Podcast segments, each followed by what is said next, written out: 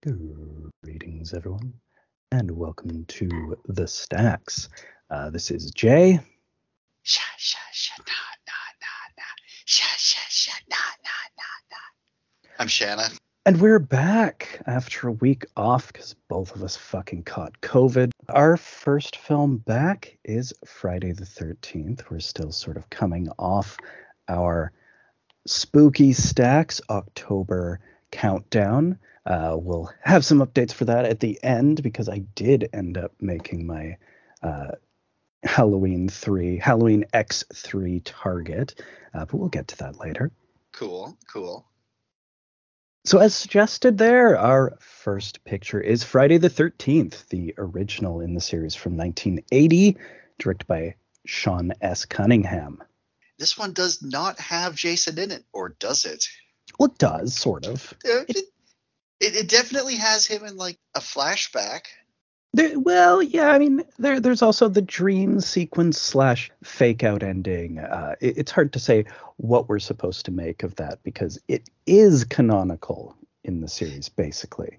Yeah, yeah. Um, it, it's it's shot to look like maybe it was a dream and she just imagined it, but you can't make sequels if it's just a dream.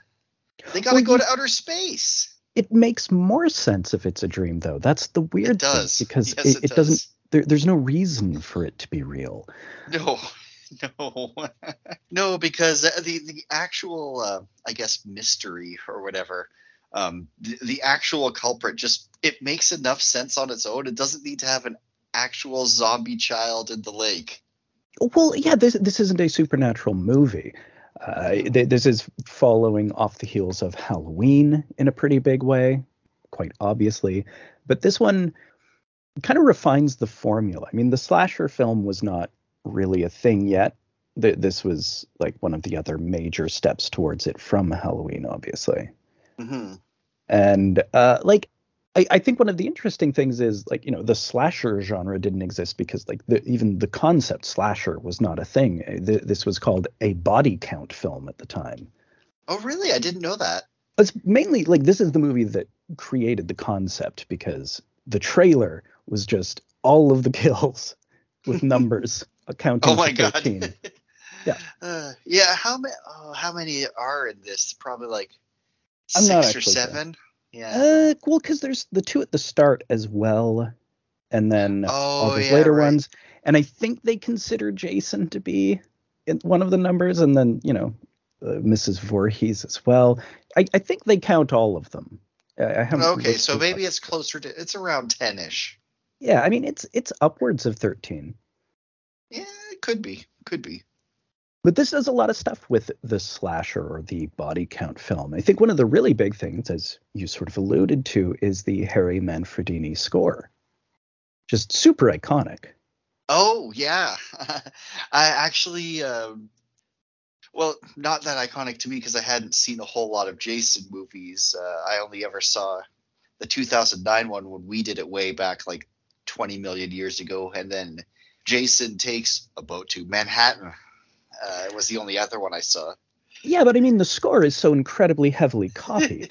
I mean, you, you've heard versions of this score, or like this, the the killer of sound effects, like the breathing thing. That Yeah, it's oh, so yeah. heavily done, Mhm. very very widely used. Uh, even better is when they do it in a disco version for number three. The 3D one. Oh, the 3D one. Yeah. So this opens in 1958 at Camp Crystal Lake. Great location, Camp Crystal Lake. Mm-hmm. mm-hmm. Uh, just isolated enough. We know it's what about 20 miles out of town, I think. something like that. I mean, it's it's in Jersey, uh, just the the the New Jersey woods, maybe Pine Barrens era area. Okay. And we we have our start with the wholesome '50s camp counselors. well, not that wholesome. they seem very wholesome though, and I think it's playing into how wholesome they seem at the beginning because they're all singing along to Christian folk music, you know, Mhm. strumming the guitar. Yeah, they might as well be doing like their their kumbayas or whatever. They are. That's what they're doing. Yeah. That's what they're Oh, it, it was the actual kumbaya song. Yes. so two of them sneak away to the attic uh, for makeouts, obviously. Of course, of course. Everybody's favorite thing to do is uh, neglect their duties while Jason Voorhees drowns in a lake. So to that end, I feel like, and, and we'll, we'll, sort of get into this over this, but I feel that the demonization of sex, and it's something that sort of recurs in these movies and is referred back to in later entries as being a thing. I think that the demonization of sex is not the POV of the movie, but part of the killer's POV. And oh, this yeah. is a killer POV movie. Mm-hmm. Oh yeah, it, it, makes sense. It absolutely makes sense for why the killer would be lit. This is like the original "Death to All Teenagers Who Fuck" movie. Right, and it's completely textual for the killer. For the it makes sense for the killer, whereas, and in Halloween it makes sense that the only one who um, who survives as one who doesn't have sex is because she's not distracted, not because yeah, she, like she's paying attention. Yeah, not because she's like inherently better because she doesn't have sex, but it kind of yeah, I see what you're saying. Like the genre kind of evolved into that. Yeah, and it was never really intended. It just kind of worked because of those were who the villains were. The villains were anti-sex, and then the genre got this weird reputation for being anti-sex, which is weird. Mm-hmm. Uh, and, and, especially with the Friday the 13th series, because it sort of embraces it in later ones with like characters joking about it. But and then you look look back and it's like that's never been what this series was like. Yeah. so uh, we we have a POV stalking scene right here at the beginning with these two people up in the attic making out. Uh, and it's the main way we see the killer through the entire movie is the POV, which is very giallo yeah, actually, when you mentioned it, uh, this totally kind of feels like an American giallo. Um, you never see, you don't just not see the killer's face. You never see any part of the killer until the end. Yeah, and I mean that got copied a fair amount in stuff, but uh, like th- this is this one definitely feels like it's directly trying to do sort of a giallo thing. Like it, it comes from that tradition. Uh, I think director Sean Cunningham was trying to do kind of a riff on that, uh, as well as kind of build on the Halloween thing, but make it more of a popcorn thing. Mm-hmm. Uh, so the the idea of the POV in this is mainly so that they can preserve the mystery, uh, right? Which of course never becomes or, or is never an issue in future ones, except one of them, but that one's bad. yeah, and it's funny because because it's a mystery, but because I also know it's a Friday the Thirteenth movie, the whole time I'm like, uh oh, Jason's gonna get. Wait, it's not Jason. So every time the killer's doing stuff, I have to think to myself, it's not Jason. It's not Jason. Jason's not the one who's gonna get you. The killer could be anyone. Because of course, back when this was made, well, the killer could be anyone. Right. Well, I, I, think that's a really interesting element of this is, the, or the series as a whole, that the POV stalking becomes like a signature element of the series, and it's what it's how they portray Jason as well. It's how you portray him moving around in the shadows, but it's here just because it's a mystery. But mm-hmm. even though it's not a mystery in the future ones, they still keep it as an aesthetic because it just becomes the style. Uh, it works. it works great. really well yeah, I mean it's it's a great signature for a series to have. Mm-hmm. So, Mrs. Voorhees to begin with, uh, like I, I, it's not a spoiler to say that Mrs. Voorhees is the killer. I mean, it's you know it's the first it's plot point in Scream. known. Yeah, everybody knows. I, I find Mrs. Voorhees a very interesting killer. Like uh, Mrs. Voorhees is pretty unique in the annals of slasherdom. Yeah, she's got like a fake imaginary Jason living in her brain. Not like literally, but she's got like this like split personality, I think. Like her psyche is fractured by the death of her child so much that yeah. she's created this little Jason in her or she's she's hallucinating Jason or something like that. Eh, she's kind of created Jason as a tulpa. Yeah, that's like, oh god, that's the word. Yes, thank you. And it, it sort of escapes from her at the end. Uh, but uh, so I, I do find it interesting though, like going back to the demonization of sex thing. Like she is a single mom with a special needs child. Oh, and is he special needs? Yes.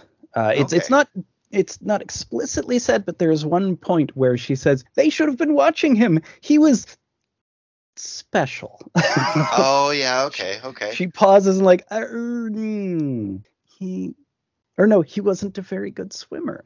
That's what uh, it was. Yeah, she pauses and he Yeah, wasn't, wasn't a good very swimmer. swimmer. Yeah, that's what it is. But but I think with her being a single mom with this special needs child, the dad has just gone off somewhere. I think the demonization of sex was already there. Oh, probably. Actually, So- yeah. What is who or what is Mr. Voorhees?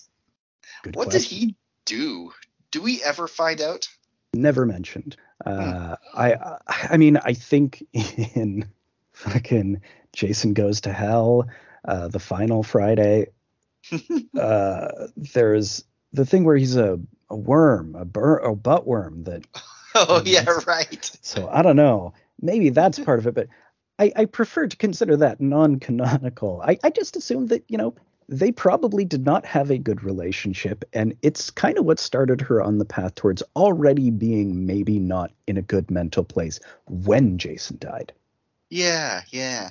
Oh well- well, we see. We find out she was there too. She could have done things. Exactly. This is always the biggest sticking point for me is the oh they must have been having sex instead of watching Jason.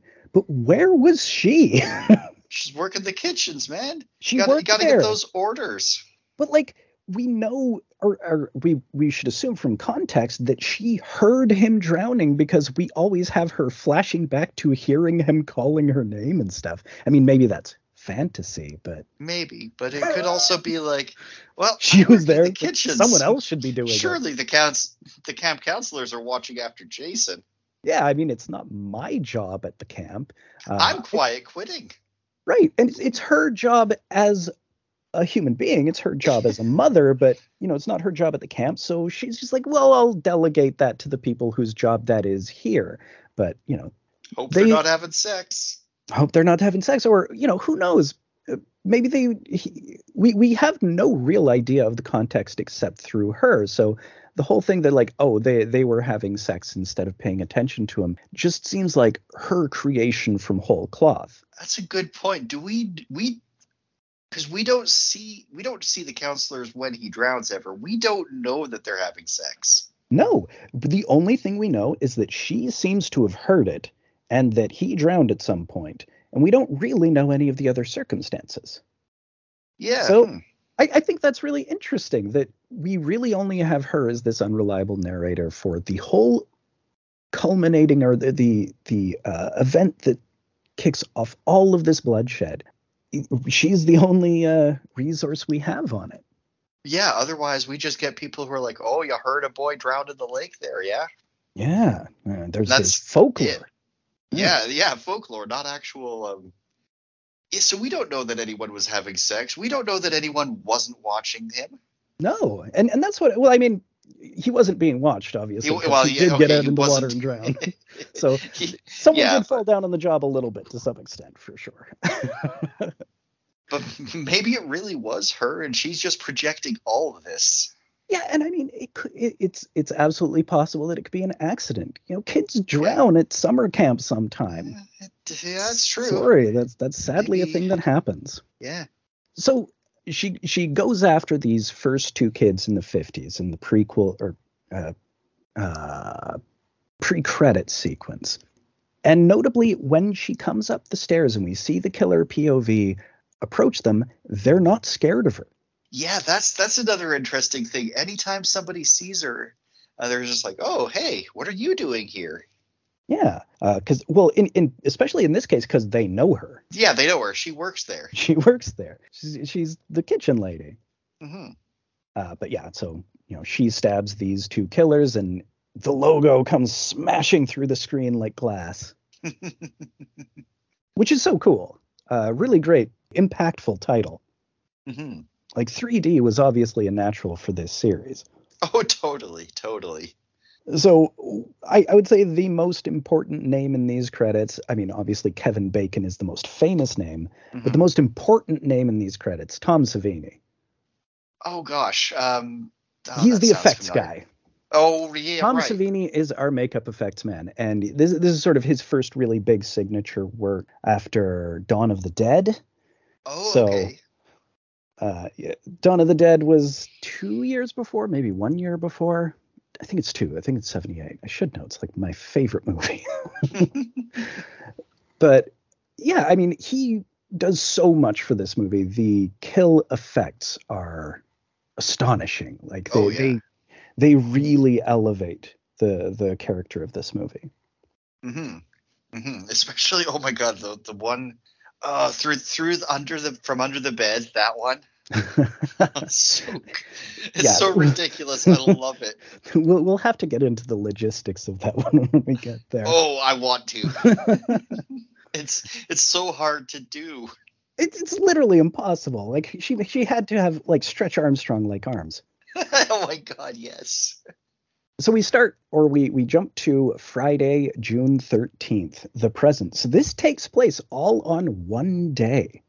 Oh yeah, yeah, that's right. It does too. Everybody's just showing up, and then it's yeah, it's just one night, kind of like a lot like Halloween. It's just the daytime to get everyone in place, and then the Yeah. nighttime for the carnage. Yeah, it's kind of crazy, honestly. Uh, I, I always forget that it's all just taking place over the course of a single day when I watch this movie. I come back and it's like, oh, yeah, it is Friday the 13th when this starts. Yep. So we meet our first victim, Annie, who's walking into town, and she's quite likable. She's friendly. hmm I think that's one of the real key things about this movie is that all of the camp counselors are pretty likable and realistic, and they're not annoying dead mates. No, they're just a little. Well, the one guy, yeah, but you know he's not annoying enough. Well, He's a pro. I, I mean, I, I know exactly who you mean, the practical Joker guy. Uh, th- they always have one. Ned. Yeah, Ned is. Uh, he he he loves his jokes. As far as those guys go, he's not the worst. Like, there's definitely worse versions of him to come. The the Oh, classic for is sure. Shelley. Shelley in. Oh, I think it's Shelley in four. Shelley is the like he he's a guy who likes to wear masks and prank people and pretend that he's been killed, which you know you know how Oh, that's going to work out course. nowadays. Of course. And there's always yeah, you always have your guys like, ah, I've been killed by Jason. Ha ha, I haven't been killed by Jason. Like, oh, this no, time I guys, help really me." have. For real this time. You heard about the boy who cried I've been killed by Jason? I mean, anyone who's seen one of these movies has because it happens a lot. Yeah. Yeah. So Annie comes into town. Uh, I don't know. I can't remember what the name of the actual town is uh, outside of Crystal Lake. I don't know. I can't I, remember. I don't remember. I'm not even sure if they say. But she goes to the drugstore, uh, and everybody's super unwelcoming. Yeah, they're I I like that they they take a few like a second or two to decide whether or not they're going to take too kindly to strangers in these parts. Yeah, and they they refer to it as being Camp Blood. So we already have the Camp Blood nickname right here from the beginning. Uh, They and just cannot believe that somebody's actually trying to open that place. well, yeah, I, I I'm sort of with them to some extent. It does Oh, yeah, seem for kind of strange. Uh, It's like, well, they're- they're just incredulous. Like, why has this guy spent all this money on this place? It wasn't even a good camp to begin with. yeah, it's been 22 years, I guess. No, 21, because I think this is supposed to be set in the summer of 79. I think you see like some calendars in the background somewhere. right. Or actually, hmm, I feel like at some point you see a gravestone for Mrs. Voorhees that says death, date of death in 79 or something. I don't know. in one of the sequels. Oh, But- okay. So yeah, they, they talk about how there have been other issues with the camp, like uh, the water was bad a couple years before, or like there there is, which I, I don't know what they mean by the water was bad. Yeah, what what, what happened? Did It's that year just Mrs. Voorhees just drink a lot of uh just just take a big pee in the lake? I mean, like maybe poison stuff, maybe put something in the water. I mean, uh, there, Yeah, there's maybe. stuff about starting fires and uh, like causing general mayhem to keep it from being reopened. And her purpose does seem to just be keeping the camp closed to save future kids from potential drowning in the lake. You know, it's kind of vulnerable, I guess. Eh, If you know, if she went about it in a different way. yeah, if she didn't take it so far, maybe. Yeah.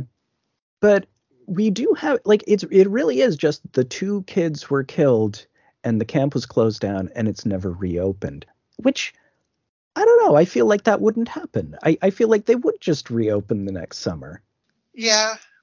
Yeah. Like they, it wasn't kids; they were counselors, and yeah, it's kind of fucked up. And they never caught the person, obviously, because Mhm. You know, they're still running around now. yeah. I mean, you know, eh, th- these things happen, and especially Yeah. in this period in America. This is where the serial killers were starting to pop up.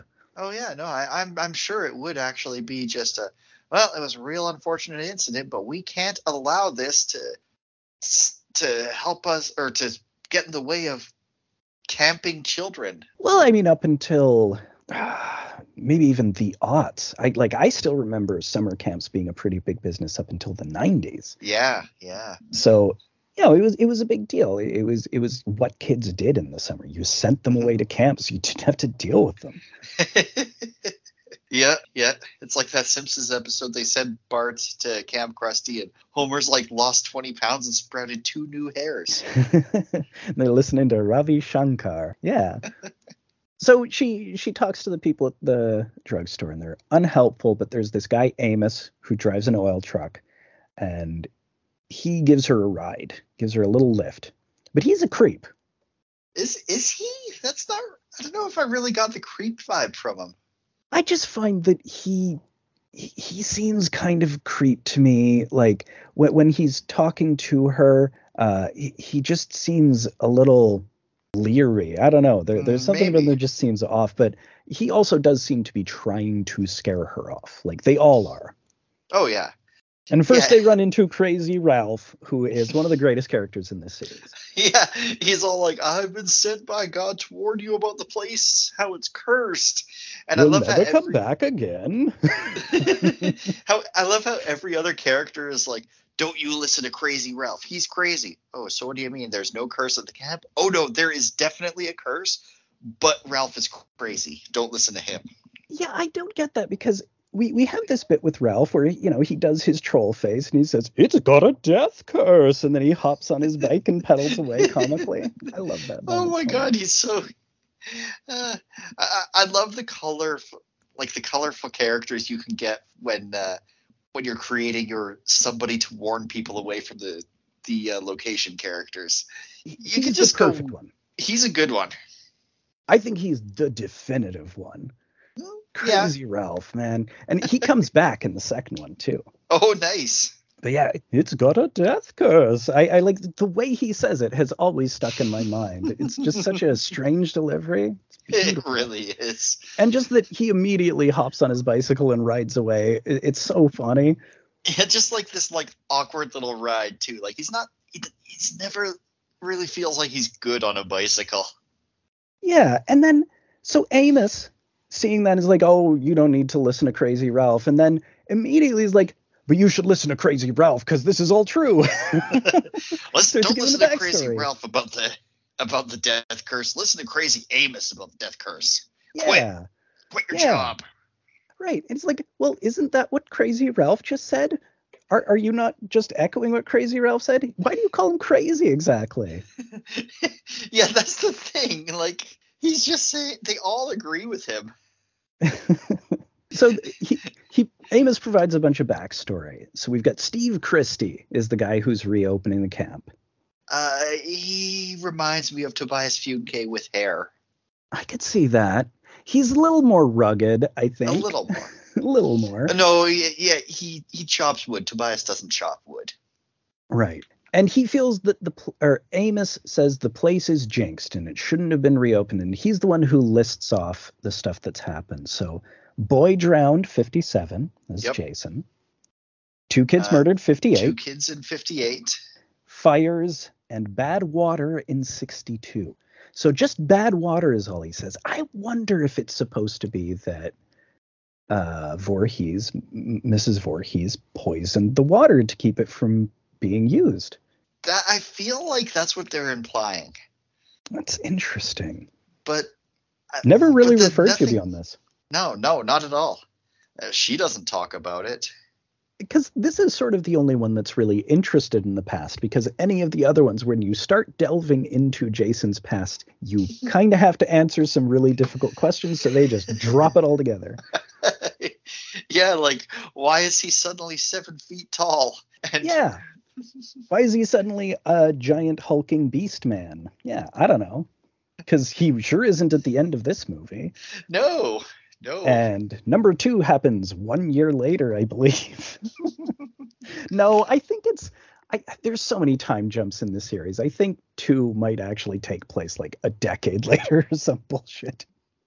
Or later the same day, who knows? uh, two oh i should know because i rewatched them all a few months back and there are a couple time jumps in these but like i think two through four all take place over the course of two weeks or Oh, something wow. like that. So just the the sheer body count that jason puts down in his first couple weeks in non-existence whatever uh, is staggering. It's very impressive. Maybe maybe the whole thing in this was actually a blood ritual to summon giant super zombie Jason. maybe And it's just never been mentioned. Uh, kind of like how in the Halloween sequels, it's never mentioned, or in the first Halloween, it's never mentioned that uh, Michael Myers is the result of druid magic.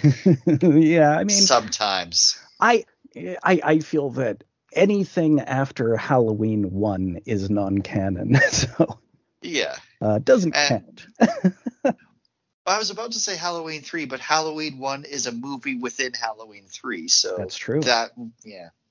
so Annie ultimately just laughs off Amos's stuff. It's like you're just afraid of ghosts, Basically.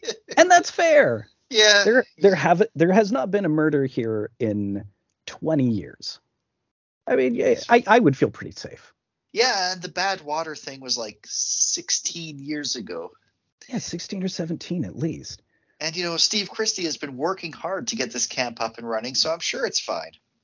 in theory. I mean, In Steve theory. Christie, I kind of feel bad for the guy because he was making a real effort, although he's kind of a gross dude too. So Yeah, he's, yeah. he is dating one of his counselors, which is not great. Mhm, Uh, and he's kind of creepy about it, too. He's really creepy about it, quite honestly. Uh, Yeah. She is an interesting character. We'll we'll get to her shortly. So uh, she's dropped off at a cemetery, notably, of course. before we cut to meet the rest of the campers. Or our first three uh, driving up. Mostly, most importantly, we've got Kevin Bacon in his debut role, So, oh, this is his first one. first ever.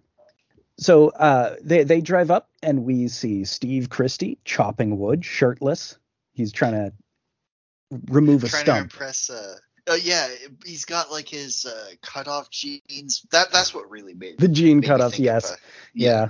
that's right. and the mustache and the glasses. It's true. It's true. He, yeah, he does kind of have uh, a, a sartorial sense similar to Tobias. Yeah, a little bit. Uh, but yeah, he's he's you know trying to demolish a stump, and you know he, he gets them all to immediately get working. They they get you- or you get the impression right away that all of them are like, oh man, this is actually going to be a lot more work than we expected. This kind of Yeah. Oh yeah, they, they clearly they clearly showed up expecting uh, this to just be party time. A cushy summer job. You're going to be Yeah, a camp counselor and taking care of kids. You're not supposed to be like removing stumps and doing landscaping work. yeah, no, uh, but Steve Christie just went and saved everything to the last minute apparently, or was trying to do everything by himself up till now. I think it's that. It's just him and Alice there prior to this. Yeah, So Alice is the next person we meet who also works there and they have a weird relationship. They do. Like this is like one of the first human interactions that isn't just trying to warn people off and I was like these people are behaving like aliens. Yeah, they're they're very strange to each other and like she's she's she's an artist and she I guess we're supposed he- suggests that she has an artistic temperament, but I don't know. It seems like she's trying to wind up her relationship with him. Like the impression that I get immediately from the very first time we see them talk to each other is he's still in the relationship and she's like, I'm kind of moving out of it because people my age are showing up and the summer's going to wind down and I'm leaving here, not dealing with you anymore. You're my boss. You're older than me. That yeah, that is definitely the feeling I got that she is that sh- that she's done and he's not. Like she doesn't even seem to want to stay for the camp. She she's saying, "I think I'm going to get out of here." And it's like, just give me a week, please. Yeah, yeah, basically.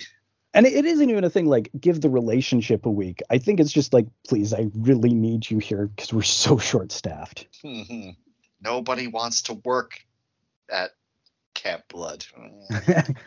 I mean, fair enough. Yeah, I, I don't want to work at Camp Blood. So the new counselors who have arrived, we've got Ned, who is our Joker, or practical Joker, I should say, not the Joker. hmm Jack, Jack Bernard is Kevin Bacon's character, Okay, yeah, and his girlfriend is Marcy.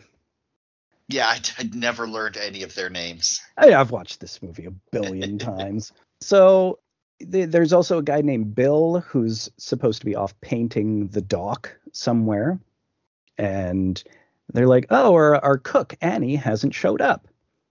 Yeah, well, we, don't know that what's happened to her quite yet." Last we saw her, she was kind of hitchhike. She's sort of kind of hitchhiking, Right. So we know she's theoretically on the way, and there's theoretically. and there's Brenda somewhere who is setting up the archery range at the moment. So those are all our that that's all the counselors. Not a big cast. Not really, no.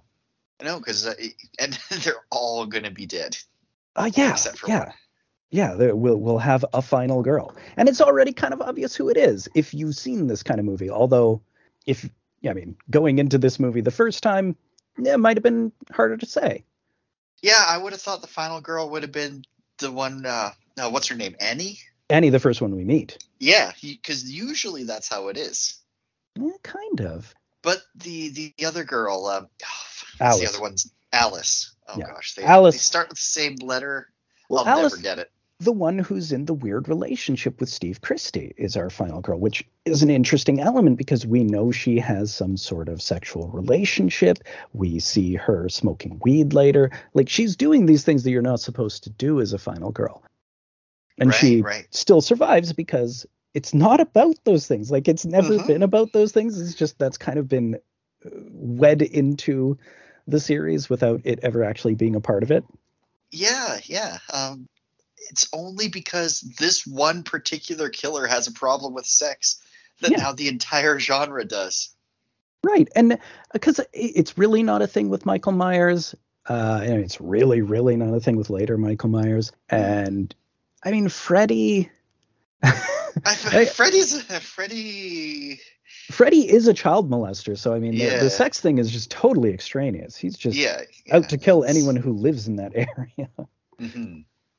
So Ned, we get introduced to being an annoying practical joker, where where he goes to the archery range where Brenda Oh is. my god, yeah. Fuck, that is so stupid what he does here. absurdly dangerous. He fires an arrow very Right. close to her. Super close to her. I'm like, dude, there's no way that you're good enough ar- at archery to justify being able to try this. Yeah, and like she is momentarily like, "You jerk," and then laughs it off. Like I wouldn't laugh it off. It's like, "Hey, don't fucking do that. Are you insane?" Yeah, like that that kind of shit will get you that kind of shit will get you instantly kicked off a range. Yeah, that is not funny, dude. No. That is not cool. You gotta there are rules and they're there for a reason. but I, I guess part of it is just it's there to have a fake scare. But Oh, they yeah. don't play it as a jump scare the way it totally would be if this came out 10 years later. hmm Like it would just be a loud shock moment, and you'd think, "Oh God, it's a killer," and then of course it isn't. Yeah. But where is Annie and the killer? Uh, we we cut to Annie being picked up by a green jeep. Oh, so I think it's really cool that the killer has a Jeep and so does Steve Christy. Yes, uh, although his is a different color. but at nighttime you can't tell. at tell. nighttime you can't tell exactly. I could. I I think that's a really neat detail that nobody Super ever cool. actually like overtly talks about, but it does come up, and yeah, Right. It's it's meant to mislead the audience rather than mislead anyone in the cast, which is Mhm. just kind of an interesting concept. yeah, and, and like the camera work is so good because at no point on any of the interior or exterior shots of the jeep do we see anybody like in the driver's seat. Right. Always obscured. Yeah, and and it, we're mostly still getting killer POV. Like Yeah. Annie gets picked up by a killer POV and it's like, "Oh no, this isn't good." Yeah, she and uh, interestingly, like like you brought it up before, she doesn't seem the her guard is completely down. She is not the slightest bit afraid of this person in a jeep who, up until now, I was imagining they probably looked creepy. Right. It, it it makes perfect sense when you know that it's Mrs. Voorhees. You know, Yeah, she's she- this nice-looking middle-aged lady in a Oh, cable knit sweater. sweet little old lady. Yeah, Yeah, and that's one of the funniest things for me watching this movie, having seen it 50 billion times. is always like being able to picture, you know, Betsy Palmer in her cable knit blue sweater chasing people down with a knife. Like it makes it 80% funnier to watch this movie. it super does. Because like even though I know it's not Jason, I'm like just picturing. My mind just fills in Jason, like Right. with the hockey mask and everything. And though I know absolutely, the not him. first time I saw it, that was the same. And then like the first five or six times, but then like when I've gotten it a bunch of times, like it's really funny to think she's just being chased around by Betsy Palmer. Yeah, but it makes perfect sense. Like here, why she'd just be like, "Oh yeah, I'm perfectly calm and capable of getting into this jeep with this nice old lady." Yeah, I mean, she got in a jeep with uh, Amos, and he's Yeah. weird. He he was a little creepier, He's a little creepier than, uh, yeah, than Mrs. Voorhees. or is she? or is he? So one of the things that has always stuck in my craw that Annie says, and it's just a minor thing, but she says she she says the word children's like I hate when people call them kids, but like in the previous scene, she calls them kids. I'll be taking care of 20 kids, or I'll be cooking for 20 kids. Yeah, She used the word herself in the previous scene. It's like, nah, shut up. I, I don't. yeah, I don't get it. I, I, it's again, it's one of those things that I've noticed from watching it too many times. It just really bugs me every time. It's like, you said kids in the previous scene. I know that's coming up. well, you know, maybe because maybe she's trying to sound sophisticated for the middle-aged mom lady. I guess so. Could be. So she gets nervous when they pass the camp. They they pass the turnoff. It's like, uh, hey, are, are we gonna stop? And this is where he's just starts speeding up. hmm So uh, the first real scare moment in it, uh, and and the first like proper kill in the movie, because Annie ultimately jumps out of the moving vehicle and runs. Yeah. But she injures her knee uh, rolling out of the vehicle. Because rolling out of a vehicle is super dangerous. Oh, incredibly dangerous. And like they're in the woods, they're far from anything. hmm So again, uh, POV hunting, uh, very giallo-esque. Uh, we we just like there's a knife. Uh, she's just being chased by this lady in a cable net sweater in this beautiful green forest. yeah, I I I, I like it because it reminds me. It kind of reminds me of the Evil Dead, how the camera is the Mm. killer for most of this movie. Right. And I, I would have to assume that Evil Dead took some inspiration from this as well. Oh yeah, this came out first, didn't it? Yeah, I think this is one year before. And this was. Yeah. a sensation. Like this was a gigantic success. This made back like it cost less than a million dollars and it made sixty million dollars. Holy shit! Right. Uh, it's, it's amazing that it, this is the franchise that eventually has them go into hell and outer space. It's absurd. this down to earth like campground slasher. Yeah. And it's it's one of the most down to earth. Yeah, like uh, you you had compared it to like a uh, uh, Blood Rage and Silent Night, Deadly Night, rather rather Oh, than yeah. say any future Jason movies. And yeah, that that's much more apt. It's got a lot more in common with those than uh, than the later uh, Friday, like the later Friday the Thirteenth I've seen. Oh, absolutely. So uh, I, one one of the things, just the the forest, the the atmosphere of this, the the summer camp. Like one of the things that makes these movies so hugely rewatchable for me is just their setting is so comfortable.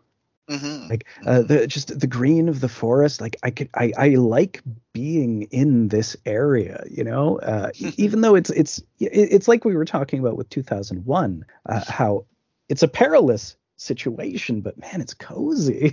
right? Yeah. Like uh I I'd go to this camp if you know it didn't have a death curse and they actually got everything all up and running on time. sure. I mean, like later on, they do start opening the camp regularly, even though they're having much more killings. yeah, the, the politics of the area must change quickly. Well, you know, maybe uh maybe Steve Christy's brother Chris Christie has been in charge of opening the camp. What state What? is he? You know what? I don't He might be a New Jersey guy. he might. Be. that might be correct. I'm not sure. So Annie's throat is slashed. Very good effect. Very quick. Yep. Uh, and back at camp, we see them setting up the docks, and they're being watched by someone POV in the tree line. I, I also like this shot because it's like um, you can see just how easily somebody can get this close to these people while still being unseen.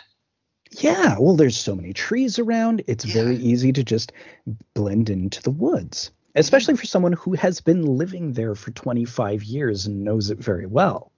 You think Mrs. Voorhees has been living at the campsite the whole time, or does she have like a little s- suburban house somewhere?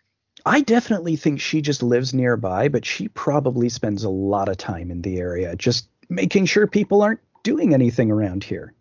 Yeah, I, I never thought about it, but yeah, I bet she has like, I bet she like lives in the attic of one of the cabins. I would assume that she has a house in like near t- like sort of in town or whatever, but she spends most of her time around here. And like definitely she used to work here. Oh yeah, It's like I, I don't know where she works now. She you know, she's doing well enough that she's got a new Jeep. oh yeah, she she must have a job. Maybe Yeah. she actually works at the camp still. She actually works for Mr. Christy. She can't though because uh she was the cook and Annie was going And to be Annie's the cook. the cook. so it's maybe she interesting that's the first person she takes out. Oh. Maybe she was. Cooks don't save, Jason. I should know. Yeah. That's weird. You should have been watching him. I should have been watching him. I'm going to get you. Uh yeah, weird. Yeah. But I the, the the sequence of them or of her watching them in the POV shots from the tree line are probably some of the most creepy moments in the movie. Oh yeah, yeah. There's a real just chilling nature to it, the the way that someone does notice that she's watching, and it's like, hey, what's that? And they're like, uh, maybe, uh, I maybe I'm just making, maybe I'm uh, not noticing anything. I don't know, right? Yeah, It's- yeah. it's- Maybe it's nothing. Yeah, easy to dismiss. hmm Uh, so yeah, it's Brenda who sees her for just a second, but then of course she's distracted by Ned doing a Ned thing. Oh, I'm drowning. I'm Ned and I'm drowning. Ha ha. It's funny. Yeah, he does a fake drowning. Oh, it's horseplay. Blah blah blah blah. They're marked for death by POV, basically, for doing this. Oh. Like Ned is the cause. Oh yes, for sure. Although you'd think that uh, that you know she'd be like, oh well, these people can't be all bad. They save drowning people. Yeah, it was fake. but she's also nuts. And, and also Ned was faking, and Ned is one of the counselors, so that Ned is doing this horseplay. I mean, the horseplay is what marks Oh, them for death.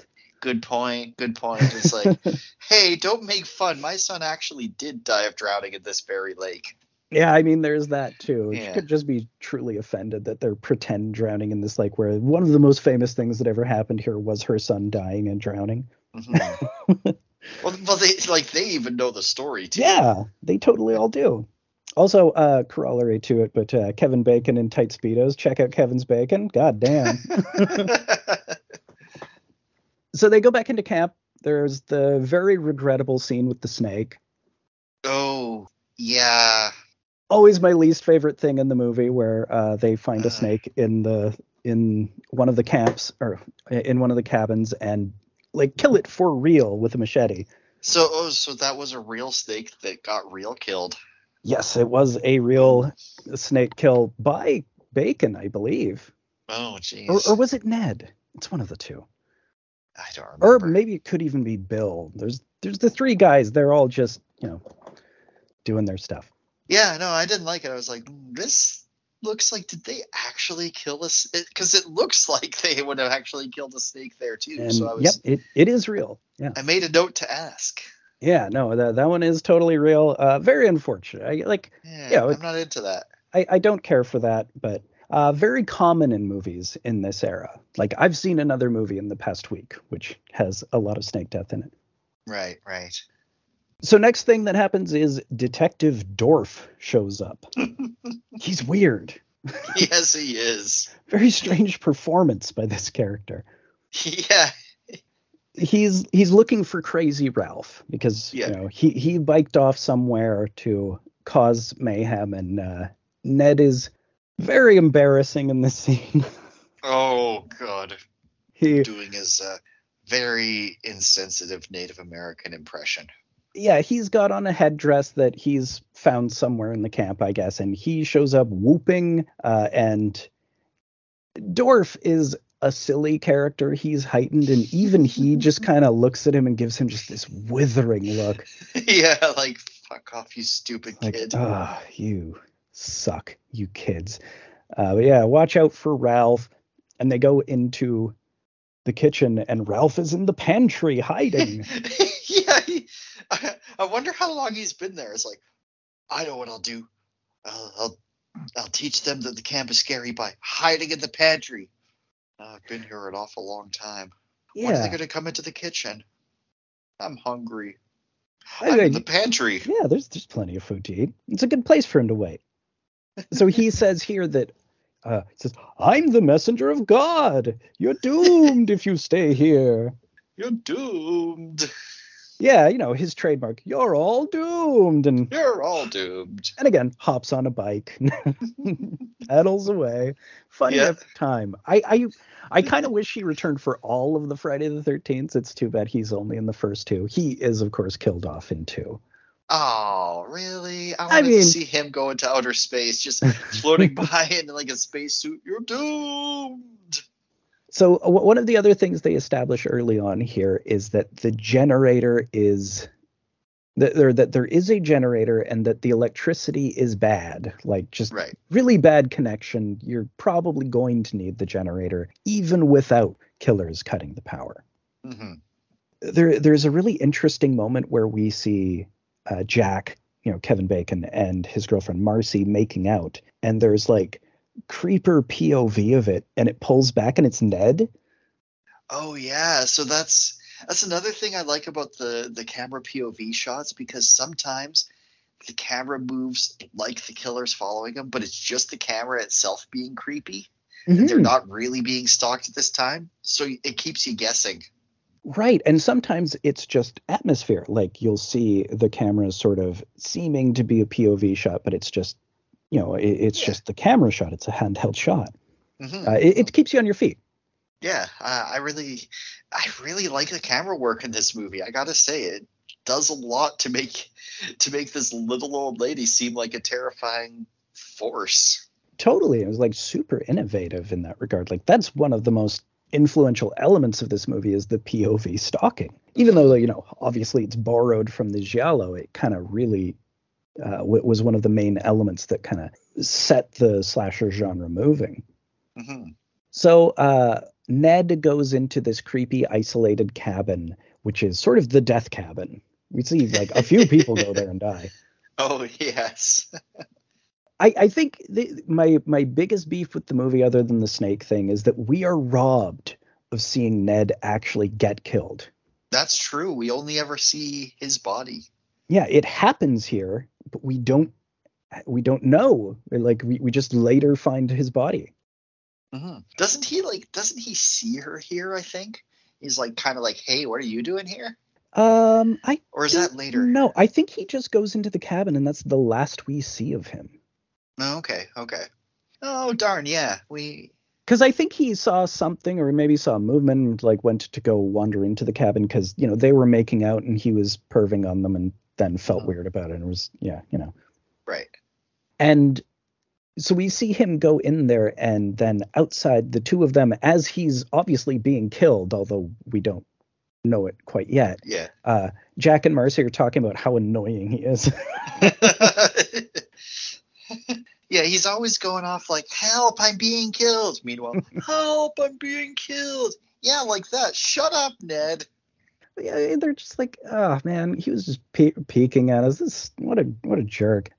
And marcy has this weird monologue about a, a nightmare she had about this big storm where the rain turns to blood and then Oh, it starts to rain. Uh, I really like the storm shots because like this whole camp feels like when it's dark and raining, this whole camp feels just otherworldly. Like you can't see anything, you can't tell how far away anything is from anything else. It, it just makes it feel like this whole camp's got like shifting geography, or like it could have shifting geography if they wanted to go down that road. It just it makes it scarier. They they're really not afraid to use like to just have the screen be mostly black. yeah i really love just the atmosphere of the storm just like eh, when uh, marcy and jack go and shelter from the rain in the death cabin to get it on obviously they before they do the sex scene they just have all these atmospheric shots of the storm rolling in on the lake they're Yeah. beautiful Yeah. and yeah like just the the the way it darkens the way you're using a real lake it, it has that sort of eeriness of real wilderness like it, it doesn't feel like a set because it's not a set it's just a real Yeah. place that you know it it does have that shifting energy to it.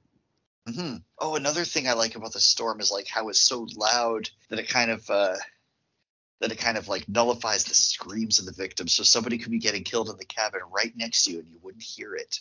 right. The very heavy downpour is like an extra element to hide uh, mrs Voorhees' various doings hmm so yeah sex scene hot bacon uh, we, we uh, pan up during the sex scene to find that Ned is dead with his throat slit on the top bunk, below, Yeah. like above them. yeah, that was that was a cool like creepy shot because I didn't realize he was like I knew he was dead when he went to the cabin, but I didn't realize he was like dead dead. I thought we'd still see it. Right. It, it like yeah, like I said, it, it is. I, I feel like we're robbed by not seeing Ned killed because Ned is the only character who's a sort of obnoxious one. hmm hmm So in in the main cabin, we see the other three. They're playing strip monopoly and smoking weed. Strip Cool. Monopoly. Uh, what's next? Strip Operation Tiddlywinks? The strip operation would be pretty Actually, relatively strip easy, I think. Strip operation would monopoly. be very easy. Uh, strip Settlers of Catan. I mean, that's yeah, that that's more in our monopoly area. But it's cool that you know they're all into it. Uh, it Oh, yeah, it's cool that Alice is a final girl who is playing strip monopoly, strip monopoly and smoking weed, and it's not a thing. Oh yeah, no, she she's gonna have sex if you know if no killer spoil it. Yeah, but with who? Who's she interested in? Oh shoot, I don't remember. Yeah, I don't know. I will get to that in a sec. So back in the death cabin, Marcy leaves to go pee, hmm and we get Jack's death, which I think is the best death in the movie. Kind of un- Oh, incontrovertible. by far. Like it's it's not close. This is the best one in the whole movie. He's lying on the bed, and, and an arm comes up and like holds his head to the pillow while an arrow comes up from under the bed out of his throat. And I'm just imagining this old woman trying to do this. Well, yeah, like one, I don't know how much space is under the bed. So Like- that that's kind of weird to begin with. Like, how much space does she have to like wind up with the arrow to like push it through? And it, it's And then she's got to like aim it because she can't hit the spine. She won't be able to pierce it. I mean, it comes out straight through like his Adam's apple. Incredibly impressive effect as well. Like, still This, stunning. this isn't an old woman kill. This is a Monster Man Jason kill. Well, and just how long do her arms have to be? Because like one, she's she's got to be under the bed and she's pushing an arrow up, but like she's also got one arm all the way up around the mattress to grab him from the side to hold the top of his head. I mean, it's just impossible, It's ridiculous. but Well, it looks uh, amazing. It's so good though. Oh man, it, it's it's it's a really really good kill when that arrow comes through. It's like holy shit, and it it's all seen through uh, from the top. We don't see, of course, under the bed as she's trying to actually because it would be this. impossible and and that's the thing that you know it's completely impossible and it's absurd but you don't think about it until you've seen it a bunch of times because the effect is so good you're just like Mhm. holy shit that is an arrow coming through his neck fuck Yeah. 'Cause it just looks amazing Oh yeah. so Marcy is the next one to go. Uh, uh, Voorhees stalks her in the bathroom, and she gets an axe in the face. Another good effect. The axe goes very right through her face. Yeah, and I think it hits one of the lights on the way down and dents it. Right, like the the axe hits uh, one of the the hanging lights in the bathroom. Oh, I think so. Yeah. So meanwhile, the the strip monopoly game gets called for storm. Now they're they're it's it's getting just too stormy, and Brenda to Alice as she's just about to take her shirt off. Just when it was getting interesting. yeah. Ah, So- Brenda interested in Alice. Yeah. All right. Sure. Yeah, I, I like I, it's something that I just hadn't really picked up on before watching this. Like, oh hey, Brenda's into Alice here. Yeah. No, that's I never caught that. And Alice seems to reciprocate. He's like, oh, all right. but then, you know, we we everything else happens. Yeah. So why do they all go out in the rain in their underwear all the time? Like, are they trying to save their spot in Strip Monopoly so they can remember what state of undress they were in when they uh, pick it up tomorrow? I think just you know the the very simple answer that to get more skin on the screen, but uh, well, yeah, sure. Okay. All right. I, I and again, it's just you know the, the I, I I guess the in in movie answer would be that youthful invincibility. It's like ah, I'm not gonna put this shit on. I'm gonna just go run to the run through the rain. It's the fucking summertime. I can live through a summer storm. Uh, that's a good point. It's probably still pretty warm. Yeah. So meanwhile, Steve, Steve Christy, is at the diner. Really cool atmospheric shot of just the big red diner sign and Oh. his Jeep parked outside. His Jeep parked outside, which I thought was the killer's Jeep. So it's like, Right. oh shit, is he going to see the killer in the diner? Even Well- though they, it wouldn't make sense because we know the killer's at the camp right now. Right. And it, it especially doesn't make sense because it seems like they're trying to make him a red herring because not only do we see him with the Jeep, it cuts inside and he's got a knife mm. on his belt just like the killer does. Mm-hmm. The same, And yeah, like the same kind of knife, isn't it? yeah, like the same setup, the same belt loop, and it's like it, it doesn't work as a red herring because he's obviously not at the camp where the killer currently is, unless we're supposed to assume that this is taking place quite a bit later. I guess maybe we're supposed to not be sure of the timing of things. Maybe. Maybe. But you know, obviously it's just not him. Yeah, and his his Jeep has a trailer on it. Yeah. So Brenda goes to check the bathroom where Marcy was killed. She does not check the murder stall and she gets spooked, but nothing happens right away. Hmm. And then Steve is driving. He, he's heading back to the camp. He's like, oh, I better get back there. You know, I got a whole bunch of kids at the the new camp. There are literal babes in the woods. oh yeah, right. oh god, I'm fucking one of them. Yeah, creepy, dude. Mm. So his Jeep breaks down and a cop car picks him up.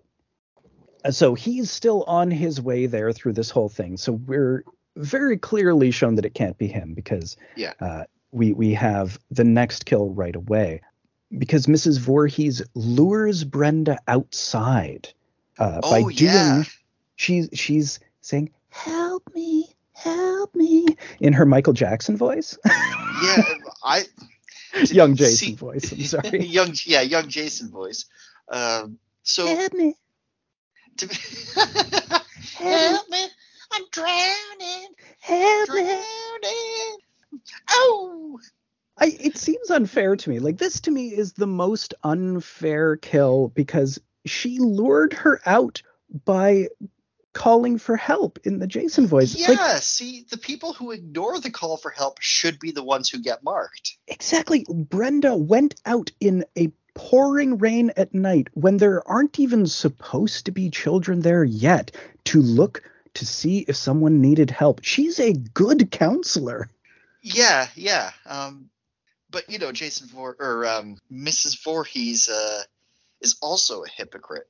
Oh yes, I mean Mrs. Voorhees is the one who should have saved him. I like that. Yeah. That's kind of the thing I I feel is the key to the whole mystery is that she is the one who really should have saved him, and then all of the rest of this is projection. Oh yeah, yeah. Like Mrs. Voorhees is wrong. Yeah. Well, I mean, obviously, I Mrs. mean, Voorhees is wrong. obviously She's, she's wrong, killing a lot of people. Even if she get heat, even by her own rules, she's wrong. Yes, exactly. Uh, so Brenda follows the voice to the archery range where she is arrowed to the same fake out that she had when we first were introduced to her. Oh, so she was the. Uh, I, I wasn't sure if she was the same one who got fake arrowed. Same one. Oh, I think that's kind of interesting that they're they uh, have a fake out and then have the exact actual thing happen to her. hmm So yeah, we we've got a few already. So uh, of our we're, we're at seven deaths because there's the two stabbings in 58. Yeah. There's two throat slit, uh, both Annie and Ned. Uh, yep. Two Yeah, killed with there's- arrows. Uh, one, yeah, one, one of which was through a bed. Yeah, Kevin Bacon and Brenda, and one with an axe. So you got some So- variety here already too. So who's left now? Uh, I think we just got Alice. yeah. There's Alice and Bill. Oh yeah, Bill's still alive. Uh, Steve Christy's alive for a while. Yeah, and I think that's it. Wow, Yeah, the, the cast Uh, gets whittled down really fast. she's efficient. Yeah. So Bill comes back to the main cabin where Alice is. Uh, he's he's checked the generator to make sure everything's working. Mhm. And then Alice, like, she saw the lights on and she heard Brenda's scream, like, over at the archery range. So they're like, we should probably go find out what's going on. Yeah, and then whoever was there, you know, helpfully uh, turned the lights back off when they were done. That was nice of them. Yeah, and that's sort of part of what weirds them out. It's like, well, the Yeah. lights are back out. I saw them on, so that's strange. Let's go see if she's in her cabin. So they go there, but she's not there. It's like, well, she's got to be with everybody else. And where the hell is everybody? yeah.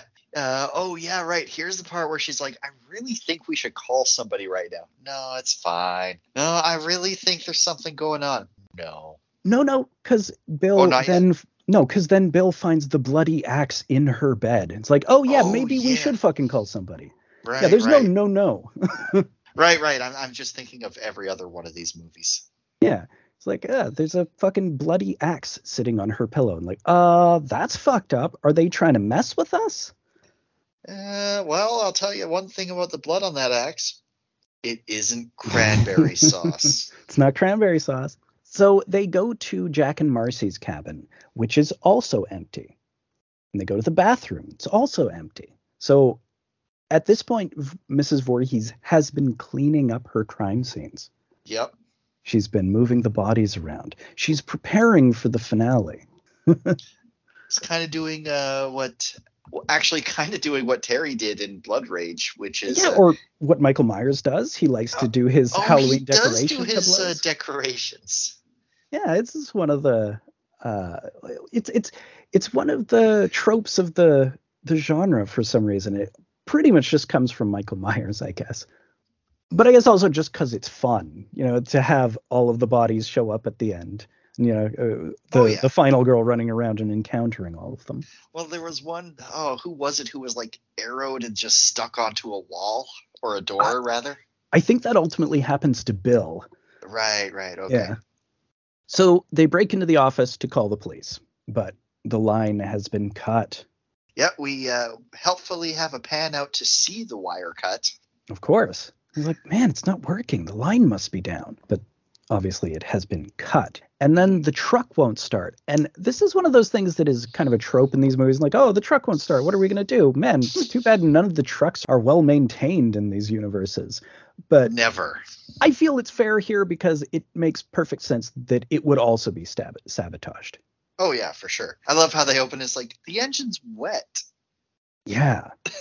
Well, I mean, it would be, right? It would be, but like that's not a thing really that Well, it could be fully that, you know, during the storm, Mrs. Voorhees opened up the hood and pulled some crap out of it. Oh yeah, no, that's definitely All the water got in. Yeah.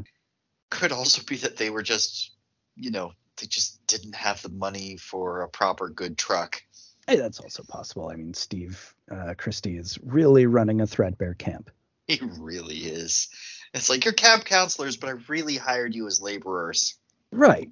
Uh, Completely. hmm So they're like, I guess we'll just wait for Steve. There must be some explanation. Yeah, we're we're probably just jumping at shadows here. I mean, while Steve like do do do slowly getting there.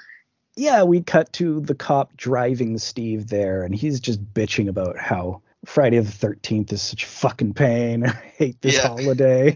Oh yeah, he's like statistically, everybody starts acting crazy around Friday the Thirteenth. We get more rapes, more murders. It's like, how many rapes and murders do you get in this town that on one day of the year you notice it goes up? Yeah, there are not a lot of people in this town, uh, and I've never really how heard busy is that. Crazy Ralph? I've never heard that being the case for a Friday the Thirteenth. You know, full moon maybe. hmm Friday the Thirteenth, that's made up. well, yes. but the cop gets a call because there's a major car crash somewhere nearby. So he just drops Steve off to walk the rest of the way. Yeah. And he meets the killer POV. Yep, who you know, uh, he is completely not scared upon seeing this person's face. He obviously knows her. He says, "Oh hi, Oh, what hi, are you doing you." out here in this mess?" Yeah, yeah. It's it's a very midwestern kind of greeting. It's like, "Oh, what are you doing out here in this mess?" Uh, Mhm. uh, and is immediately stabbed. Yeah. And then we see So the- he will not be coming to save them. nope. Uh, they're they're not they're going to be waiting a while for Steve to show up.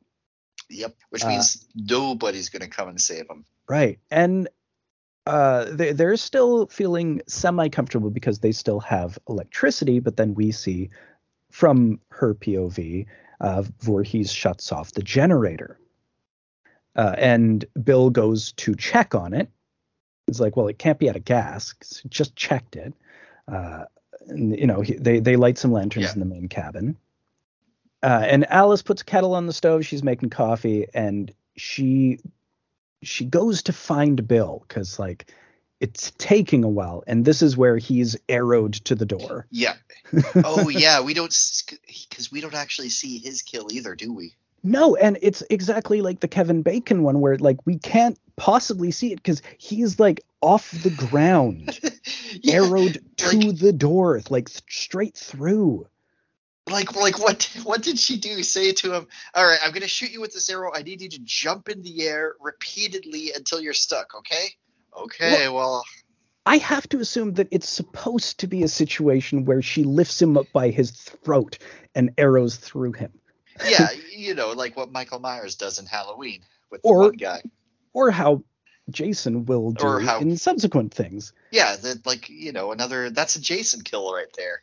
Yeah, and she couldn't possibly do this as a non supernatural being. So, in terms of continuity to the rest of the series, that's why I subscribe to the tulpa idea and that it is a power that comes from out of her. It's released with her death. Okay, And that- um, Like, until that point, she has this sort of Jason spirit within her that is building up and gaining like negative energy that allows her to do these uh, impossible feats of strength. it works because it's the Jason spirit or the Jason voice that's telling her to kill. Yeah. Maybe it is like an like a yeah, like you say, a tulpa. It's like kill so that I can be more powerful, so I can go into outer space. Yeah. Kill her, mommy. Kill her. Oh, it's so creepy how she does that though. Oh, it's great. Betsy Palmer is awesome. So great. Even if this wasn't a precursor to the whole Jason franchise, this would still be a really creepy film. Yeah. Well, it's it's creepier on its own, honestly. With the with all the Jason stuff, it gets kind of sillier, but I well, love yeah, because it's like uh, seven movies from now, he's going to die in a toxic sewer in New York. Yeah, and he'll like become a child again. It's very weird. uh, but but the thing is, I don't feel that they detract from this one the way the sequels detract from Halloween because this one's already kind of silly and trashy. Like the the stuff with the deaths that are just impossible. yeah, they, exactly. They don't work without the sequels either. So it's still just like ah, I I love it. It's so goofball. It's really fun. It's it's the only series that is kind of goofball from beginning to end, even though the first one is kind of not acknowledging how goofball it is. Yeah, yeah. So Alice runs back to the main cabin, uh, and she's very resourceful. This, this is a good example of her resourcefulness. She secures the door with a rope. I like this part because it reminds me of like resourcefulness plus panicky making bad decisions. She secures the door with a rope, but then she puts all the shit in front of it when the door opens outward. But it's like I would probably do that too. I'd be Yeah. I wouldn't be thinking straight. Right. I mean, I guess she's thinking that someone's going to break through the door because they were big enough to pick up Bill and arrow him through. Right. Yes, they are. And it's someone who is obviously strong enough to throw corpses around because Brenda's body is then thrown through the kitchen window. I'm just I'm just imagining little J- Mrs. Voorhees like trying to do that. Just like Ooh, "All doing right, it." Here we go. Her just fucking hucking Brenda like a shot put. Incredible. Oh my god! Like one hand, it just it just swings her around and throws her through the window. Yes. Yeah. So uh, Alice sees the Jeep drive up after a bit, And she thinks it's Steve. thinks it's Steve, so she runs out, but it's Mrs. Voorhees. Oh, And an old like, friend "Oh." of the Christys. Thank God! Oh my God! It's a sweet old lady in a corduroy sweater. Oh, I am so safe now. Yeah, and, and she's yelling, "Oh, they're all dead!" And Mrs. Voorhees is like, "I'm not afraid." Yeah, I know they're dead. Don't worry about it. It's like I- I'm not afraid. And she goes inside and she sees Brenda's body that she's thrown in. She says, "Oh, what monster could have done this?" Yeah, Which is- what indeed? Which it's an interesting moment because she's not really reflecting on herself as having done it. No, actually, and it it also doesn't quite come off as she's trying to uh, as she's trying to fool Alice either. No, she's making zero effort because she immediately goes into her monologue about Jason. hmm That how they weren't paying any attention. And then and then it turns into you weren't paying attention. Yeah. And obviously she was there working. Like this is where it, it becomes very clear to me that like she was there and heard it go down and didn't do anything about it. And maybe I that's her the- guilt about it that's driving a lot of this. maybe like I get the feeling she saw it through the window of the kitchen. Yeah. And it's like they weren't paying attention. Like you were paying attention, you still didn't do anything though. Yeah, like did you yell for the lifeguards or anything? Or it's lunchtime. The Salisbury steak can't be burned. And th- this is where she says that he was he wasn't a very good swimmer. Yeah, like he was about like she was about to say that uh She was going to say the R word. I'm sure. oh, you know what? Yeah. I'm absolutely certain because like they should have been watching him every minute. He was, and then she like stops herself hmm and pauses and like he wasn't a very good swimmer. Uh, it- it- there's nothing wrong with him. So she she flashes back to him screaming, "Mommy, help me!" while drowning. Right? Yeah, yeah like- she is scre- he's screaming for mommy. Yeah, she is screaming for her to help him, and like, like, is that a memory or is that a false memory? Is that something she was there for? Is that why she's doing this? That's what she imagines happened. That, that's the thing that's hard to resolve. But I think she did hear it, and it is just her guilt. I think so too. Uh, and so she's like, "Well, I couldn't let him open this place again after what happened." And then she goes into the full hardcore. Look what you did to him. yeah. Oh my god. This this is so good. Cuz like she is amazing. She nails it. Oh, like it, it's it's such a great build. Like she's a little weird from the moment she arrives. She's already off, and then she just keeps peeling away the layers really, really fast, and then she's on the attack.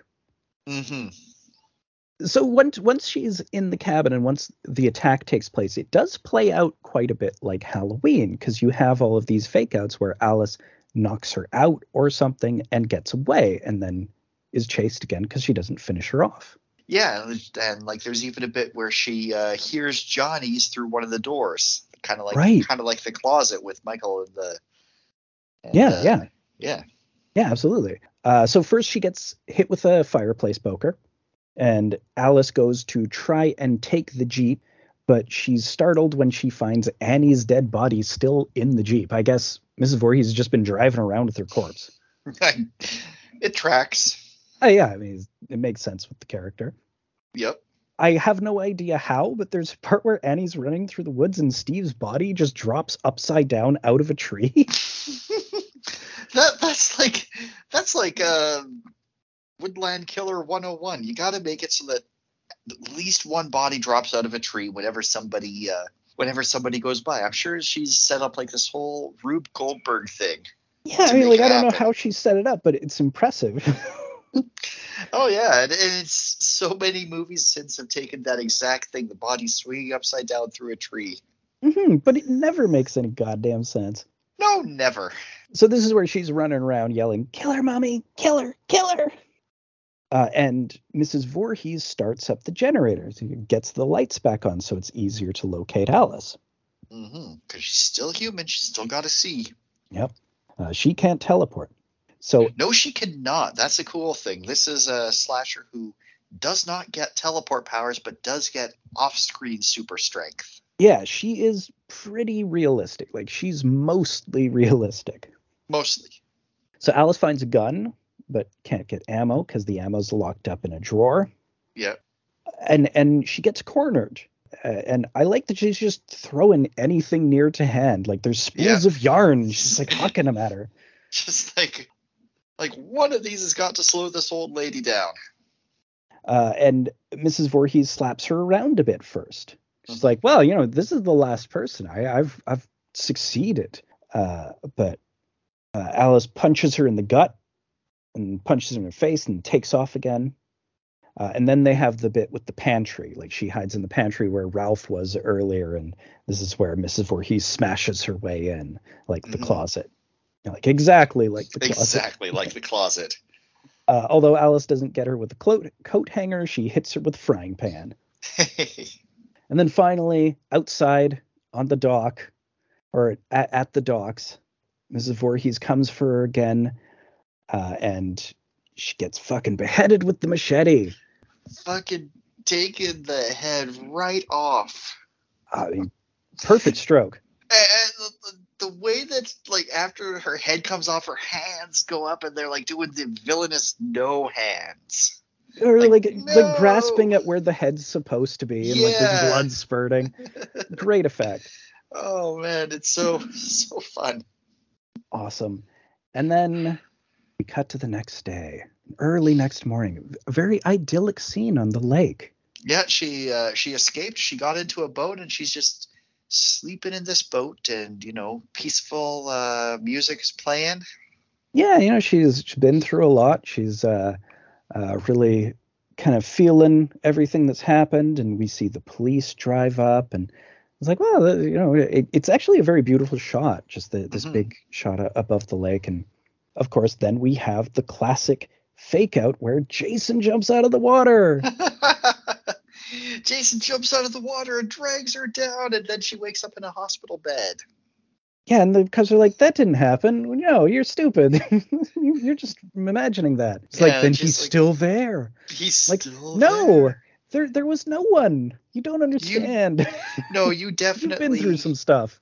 you definitely dreamed that. You're on so many drugs right now. Except it will turn out that he was. It turns out that he was, but you know. uh, yeah. I mean, or or presumably, I so th- this final scene. What's your take on it, both in movie and then in franchise? Okay, so in movie, my take on it is that it was completely a dream, Hmm. but she will never accept that because Right. so because of all the shit that she's been through. She Right. thinks it's real. yeah, this is the sort of thing that's going to damage you for life. You're, you're, Yeah. you're always going to be haunted by something like this. In franchise, no, that was Jason, and now he's got to grow about three more feet and start his killing spree. Yeah, uh, the tulpa has been released uh, by beheading the mom. The spiritual energy, for whatever reason, just became this being, and it doesn't make sense to me that it could actually be Jason's body because why would they never have retrieved it? Yes, they know they know where he died. It's not a huge lake. I, uh, although Jason make ta- takes Manhattan begs to differ. Yeah, uh, that that that one raises some further questions. But there there's a lot of dead bodies in this lake that never seem to get cleared up because there's like a later one where there in Friday the 13th, part six, which was supposed to be like Jason versus Carrie, there's a girl who has psychokinetic powers. Okay. And she has a flashback to her childhood on Crystal Lake where she killed her dad on a dock and his body dropped into the lake. And at the end of the movie, spoilers, her dad grab jumps up, comes up out of the lake and grabs Jason, just like Jason grabs Alice at the end of this movie. uh, they just keep bodies in the lake. I don't know. If someone dies in Crystal Lake, they're forever in Crystal Lake. Maybe Crystal yeah. Lake itself is a magical space. Oh, that could be. You know, I, I, I, I guess it's like a thin spot in reality. Maybe. Mm-hmm. Um, so maybe it was the spirit of the lake that possessed Mrs. Voorhees. I mean, it really just seems that it is Mrs. Voorhees' guilt and rage that possesses her more than anything. Oh yeah, no, um, that's what I like about this movie. Unlike Halloween, this movie works on its own and as part of the greater franchise. Yeah, uh, like I love Halloween, and Halloween is unquestionably a better movie. Oh, but... oh much better. But it, Halloween one works better if there's no franchise tied to it. Absolutely, yeah. Uh, this works this either one, way. Yeah, it's it's it's kind of great both ways. It adds fun dimensions to it by having the later ones because it's sort of inexplicable in places here because it's a little shaggy. Like it's it's an exploitation movie, and they weren't. Yeah. They, they were aware of it from the beginning. uh, really good. Uh, really fun. It. It's such a blast. So, any last thoughts on Friday the 13th before we move on to our second feature? No, I think I'm all Mrs. Voorhees Doubt. All right, on to part two. And we're back for part two, where we're talking about The Last Man on Earth from 1964, the first version of Richard Matheson's famous novel, I Am Legend. Uh, the first, but not the last. There's no. uh, the, so the ones that I can remember, there's the Omega Man with Charlton Heston, and then there's I Am Legend with uh, Will Smith. Is it? Yep. Those are and the then, two other really big ones. I think there have been other variations. Those are the only like major film versions, I think. Yeah, I remember hearing about maybe this was something that was like gonna happen but never did, but like that Schwarzenegger was gonna do one. Uh, I mean, like a lot of people have been thrown around for these. Uh, I, I know that Matheson himself thought Harrison Ford was the perfect guy to play Morgan. That's who he wanted to do it. And he wrote the script for this one, but then he took his name off it because he ultimately didn't like it. Oh. Because it's um, a movie that was supposed to have a higher budget originally, and then it ended up with AIP, and AIP is a pretty low budget company. Yeah, uh, it it kind of feels low budget. Like it doesn't have the spectacle of, say, Night of the Living Dead or or you whichever Living Dead. You you know the yeah you wouldn't, wouldn't be about. Night of the Living Dead because Night of the Living Dead is very low budget and it's just like shot homemade in Pittsburgh and that's why it's oh, a public really? domain movie. They didn't even put a copyright on it at the beginning. Oh shit! Uh, I didn't know that. uh, but yeah, and that, that's like four years later. Although uh, interestingly, this movie is set in 1968 when Night of the Living Dead actually comes out. Which is funny because it's sort of a proto zombie movie itself. It, it is, yeah. Like the the vampires in this act a lot more like talking zombies than they act like vampires. Yeah, I really like that one who's always yelling at him though. That one's really Morgan. Fun. Morgan. Do you hear Morgan? You should have listened to me about my theory about the virus, Morgan. Yeah, so this is directed by Sidney Salkow. Uh, originally, they w- they were going to get Fritz Lang uh, the legendary German director who did Metropolis. Oh. they couldn't afford him ultimately. I see. uh, again, things that Richard Matheson did not totally love about the movie. Ultimately, it's like this was supposed to be a much bigger budget thing than I expected, but I would say that this is still a pretty uh, iconic movie, and Vincent Price is great. Vincent Price Vincent is Price, good. Well, he has to be. He's the only character for the most part. But it's but great. No, it's like one is. of his great performances. This is this is the first time I've ever like I've I've never right, seen yeah. Vincent Price movie before. I've just seen things with Vincent Price in them where he's usually, "Oh, I'm the evil villain, Vincent Price." He's never he's yeah. not acting. Uh, yeah, uh, the stuff he, I've seen. It's it's like Anthony Hopkins, the no acting required roles. it's it's uh, Vincent Price had a lot of that in the latter uh, latter years of his career, and you know, if he liked a movie, he would put a bit more effort into it, but he didn't need to for most mm-hmm. of them. Mm-hmm. Just being Vincent Price was enough. Oh yeah, I mean, God, he was. I just remembered he was the egghead in Batman. Oh yeah, totally. In in the '66 series, that's yep. like only a couple years after this. It's only a couple years after, uh, but here he acts his ass off. Oh, he's so good. He's fantastic as Morgan, and like oh, he has to be because there's. Like, he he is the whole movie. Yeah, he is the whole movie. Actually, the the worst parts of the movie for me are the parts where anybody else is on screen. It's true, and and uh, especially uh, that long flashback sequence.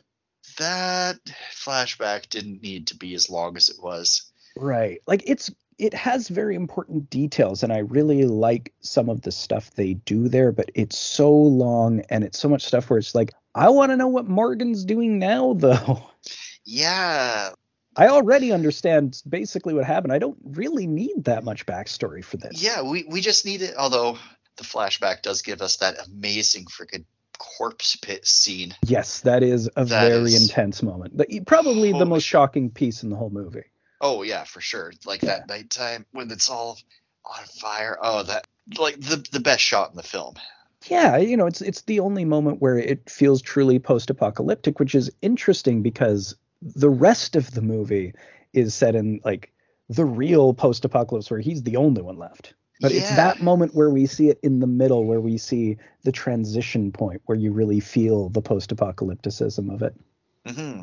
I kind of wonder how they got from that point to him being the only one left, because it looks like there was a military being mobilized and all this stuff. Well, it just seems like nobody else was uh, immune to it everybody else just got it and died. Yeah. Or went insane. Or, yeah. Or, you know, went and joined the uh, underground vampire We Hate Vincent Price Society. yeah, well, we'll have to get there. But yeah, that, that's a whole interesting background is that secretly he doesn't know that he's become a supervillain. yeah. Which is sort of the why it's I Am Legend is the the the title of the book is that when he finally realizes that he has become this evil legend that he has become a supervillain to the remaining people on Earth because he thought he was the last one. There's a lot of others who, you know, they've created a new style of life. Mm-hmm. And uh, and he's not invited. He's Although, the bad guy now. He's yeah, he's the bad guy because he, he's the conservative say, who's holding on to the past. Oh, yeah. Like they, the girl even tells him, "It's like, no, you're a legend among us, but not the good kind." Yeah, not in a good way. Yeah. Yeah, so we start out with like these big empty shots, like huge vistas of like this city that's just completely empty. Uh, this is supposed to take place in America, but it's actually shot in uh, Rome or in somewhere Rome. in Italy. Yeah, it's in Rome. Um, very un-American looking buildings. Yeah, it does not look American. Uh, I, again, budget reasons. mm-hmm. I mean, it still works. It just it looks good. The uh, the random corpses scattered here they really punctuate the emptiness mm-hmm. because it feels like there should be a lot more corpses just well, lying he's around. Been cleaning them but up. he's he's been cleaning them up, and he's been at this for years, uh, literally methodically going up and down every single block and every single house looking for them. Yeah, I think that's one of the most interesting elements of this movie is that it cats, catches up with The Last Man on Earth years into being the last man on earth. I, mm. I, think that's really compelling that like it's been a few years and he's started to lose his grip. Yeah, like like he's got like this whole system that uh, like the first act, uh, the first half hour or so of the movie actually feels like um, one of those survival crafting video games where it's like, uh, I woke up, the zombie, I've survived another night. It's time to go about my day. Well, my garlic supplies are low. I need gas. Uh, Need some gotta replace my mirrors. Uh, I don't have to fix the fence today, but maybe tomorrow I will. Yeah, and like, oh, he'll we'll pick up a couple of these dead bodies, get rid of those. Yeah, Uh, uh, don't have time to go after those though, because I've got to prioritize the activities I do before sunset. hmm Um, every one of those video games is owes its existence to this movie. Yeah, and it's interesting that it starts with process. It's it's a really good way of getting the audience sort of uh, situated in the universe as we sort of get an idea of how he's living his life every single day, and it's boring, and it's just him having to do the same shit over and over again, and it's kind of bleak. It's so boring um, that I actually like.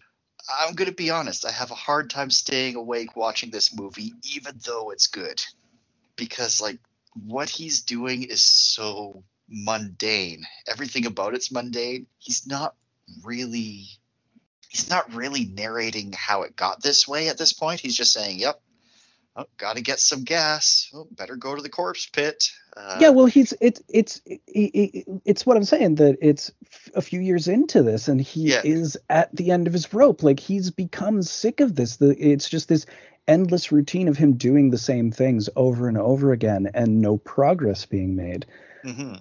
Uh, again, much like those video games. well, much like conservatism yeah. uh, in that like he's just trying to do the same things and hold on to this ex- image of a past that no longer exists and living life the way he feels he has to even though it's no life to live like he is living exclusively to spite everyone else who still lives even though like he feels that he's the only real person who still exists Yeah, he, he's like he's long since given up looking for a cure, even though this is like what he was working on. yeah, yeah, he is a biochemist or something, and he was working on it all the way along. Uh, and yeah, it's it's sort of weird that like his only purpose now is just to live out his days. Like he- Yeah. he, doesn't really have any other thing going on than just sort of this animal repetition. Basically, yeah. and and I think that's what's so interesting about this first part is because he is we we catch up with him where he can't sustain it anymore. Like he isn't admitting it to himself here, but we can see he can no longer sustain it because there's the part where he goes to his wife's crypt and just Yeah. loses a day. Oh yeah, like he was supposed to be uh, getting some some more garlic, but no, he just goes to his wife's crypt and weeps on his corpse, weeps on her corpse, and then or her coffin rather, and then falls asleep. But when you think about it, that might be the first time in a few weeks this man has been able to sleep because uh, Could be. he he can't sleep during the day. He's got work to do, and as we're going to find out, when he tries to sleep at night, uh, it's hard. Yeah, it's tough. And and there's that, but it's also a thing of just he is he has lost his uh it, he he he no longer has any f- zest for life. There's no Mhm. reason for him to keep doing it. Like it, it's at a point where he has no real reason to continue other than just routine. Yeah, yeah, and he even says like at the beginning, it, it's only been three years. It feels like it's been a hundred million. Yeah. I mean, Yeah. it would. It would be It so would. fucking boring. You're just burning bodies every day and putting up garlic, and every night, uh, this guy you used to work with, your old ex coworker, shows up to like, "You're doing a bad job. I don't like you. hey, Yeah, I'm let me in so I can singling kill out- you." I'm singling you out for death for unclear reasons. Oh, Actually, he's the only one. he? I guess. Yeah, yeah, everyone wants to kill him, and and like they. In the Vampire Underground, they want him dead because he is a bad guy. Like to Yeah. them, he is the bad guy. He's a But- serial killer. So okay, so I want to talk about that a little bit. Uh, Yeah, jumping can- way ahead, but I, I think it's fine to just go all over the place with this one because it's so mundane routine at the beginning. Then we have the huge flashback, and then it's the important stuff. yeah, actually, yes, the the important part of this movie all happens in the last half hour. But we Yeah. do need that establishing I think the establishing ass. stuff is the best stuff, personally. Like Oh, I yeah. think that stuff is the most compelling. Uh, but you know, the the latter stuff is really fascinating thematically. sorry sorry boring isn't the right word like it's boring in the context that we're supposed to be bored is what i'm trying to i think what i'm trying to get across I don't think we're supposed to be bored. I think it's just reflecting that he is bored, that he Yeah, is exhausted, that like life has become nothing to him. There's nothing but routine and no uh there, there's nothing for him to live for until he runs into that dog. Right until yeah and then he's like i will have a new man's best friend oh that didn't work out And uh, that, that, that is a really sad scene, especially when ultimately it didn't need to happen. oh yeah yeah although when he breaks down after looking at the dog's blood under the microscope like oh what's the use Yeah. like you, little- you really feel it. Yeah. Oh yeah. But so these guys, the these other survivors who are building their new society, they're killing vampires too. Right. They've got industrialized like heavy iron stakes that they use. Yeah, I think there's it, it seems to be there's different stages of this disease where past a certain point you seem to be impossible to to save. Like uh his his buddy who's always shouting is it Mercer? Courtman, Cortman. Bill Ben. or Ben. Ben Courtman. Cortman. Yeah.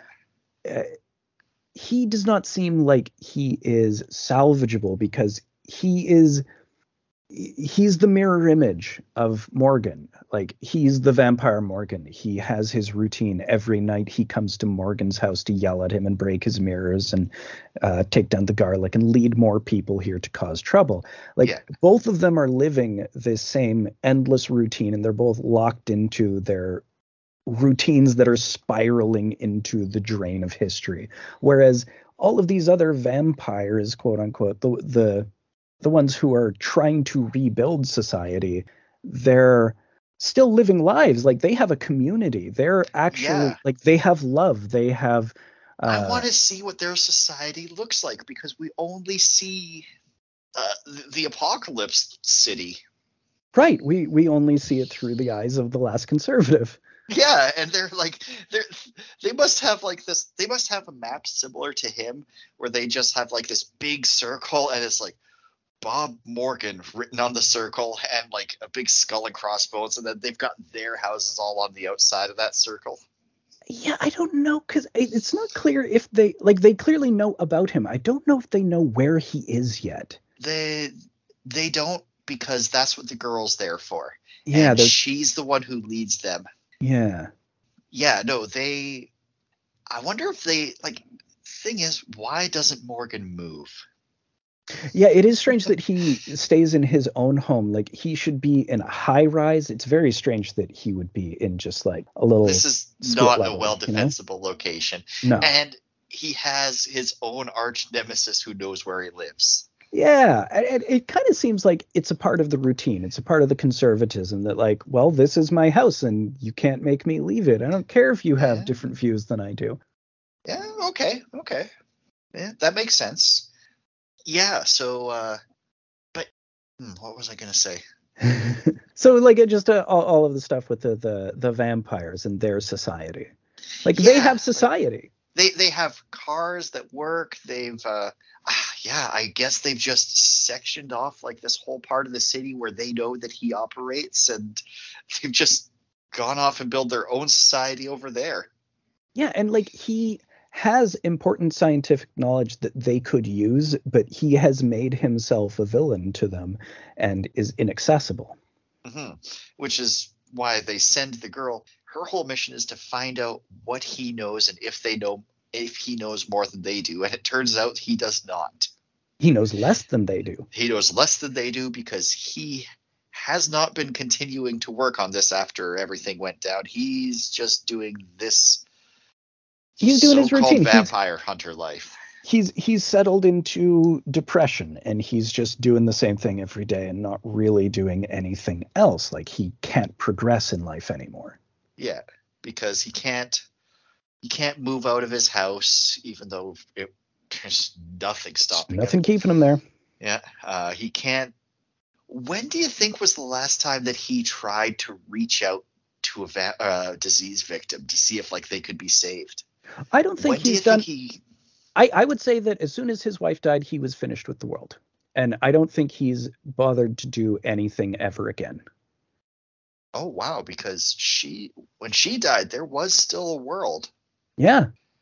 So you're so you think he gave up before the full apocalypse happened? Yeah, I think so. I I agree. I agree with that. It, it, seems fully in keeping with his character that he is just like, he got to this point of severe personal trauma and he gave up. And he was no longer able to move forward with anything in the world. yeah. Okay. Um. And then and then when his best friend turned, he's like, "Oh well, that's it. Yeah. Everyone's a vampire now. Got to kill everyone I see, I guess." It was like, let's just wall myself in this house. I gotta barricade myself in, and I'm going to live my, like, eke out this existence because I'm going to like, stand my ground. juice. yeah, Um, I, I do like how like how he's written the calendar on the walls of the house uh, yeah. after he's They're not out printing pages. Yeah, yeah, they're not. It's something I've never really thought about. It's like, yeah, of course they wouldn't be printing any. Uh, how come no other apocalypse stuff does this to keep track of the days? yeah, Maybe it's keeping good. track of Well, the days is part of what he thinks keeps him sane. It is, but it's also partly that we rarely see a post-apocalypse movie this far into the apocalypse. Usually, That's it's just like it just happened, and we have like a handful of survivors hanging around. Yeah, that's true. I'm usually thinking of things like, or I'm thinking of things like The Walking Dead, where Right. we see the beginning, but then we follow the whole process into what it, whatever it turns into, and follow it for years and years and years and years. And Yeah, I I only gave followed it for after. one year. you know what? That was the best time to get out. yeah, the Uh, first season season was one all right. was good. That was the pilot was amazing, and everything else after that was. That just- sequence with the horse. Damn. Oh man, yeah, and he's riding in, and like all the cars are out, like on, on the. Oh man.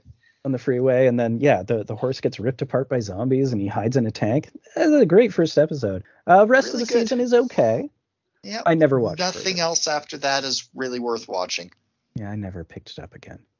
And, I watched until like season five or six. I even got into the books for a while. I read some of the comics back before, but uh, I was never super into the books either. Oh. So maybe yeah, that's why I never got that into the series. Well, eh, they're pretty different. Hmm. True. True. Uh, yeah, so um, let, let's talk about the flashback. Uh, Hmm. let's get that out of the way. I feel that flashback is about It's a big chunk of minutes longer than it needs to be. Yeah, it's it's too long because there's not a lot of knowledge that we get from it. It's cool to see some of it. Like I'm I'm interested. It's it's rare that we get to see a flashback of how the apocalypse happened. Mhm. Uh, that that seems pretty consistent and realistic. It makes sense the way things went down. It's a pandemic. yeah, it's a pandemic. We have people who are on uh, multiple sides of this pandemic. People who believe that it is A hoax. a hoax. or Um, that it is uh, like uh, a biochemical weapon. Uh, there's it's actually from bats, a disease that people caught from bats, which hey, that happened in 2020. Oh, gosh. You know COVID came from bats, right? yeah. See, I always see. I thought that was just a racist thing. It's like, No. Oh, It it it comes like it it it generated out of wet markets in China is, is sort of where it, it first kind of came into contact with people and it's presumably from someone eating a bat that had it.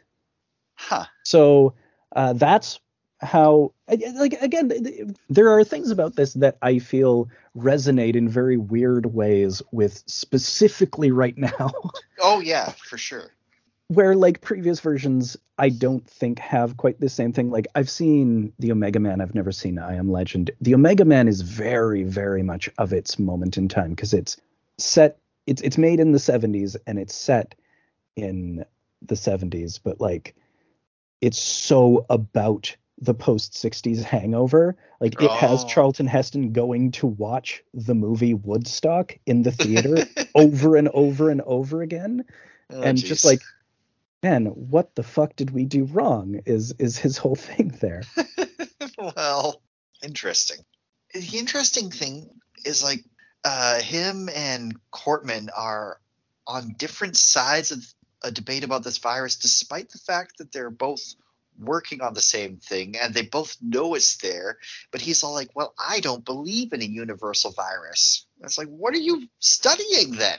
Well, it is kind of unbelievable that a virus would be like totally universal, that it could infect absolutely everyone and everything. Oh, that's that's that's what you what he means by that.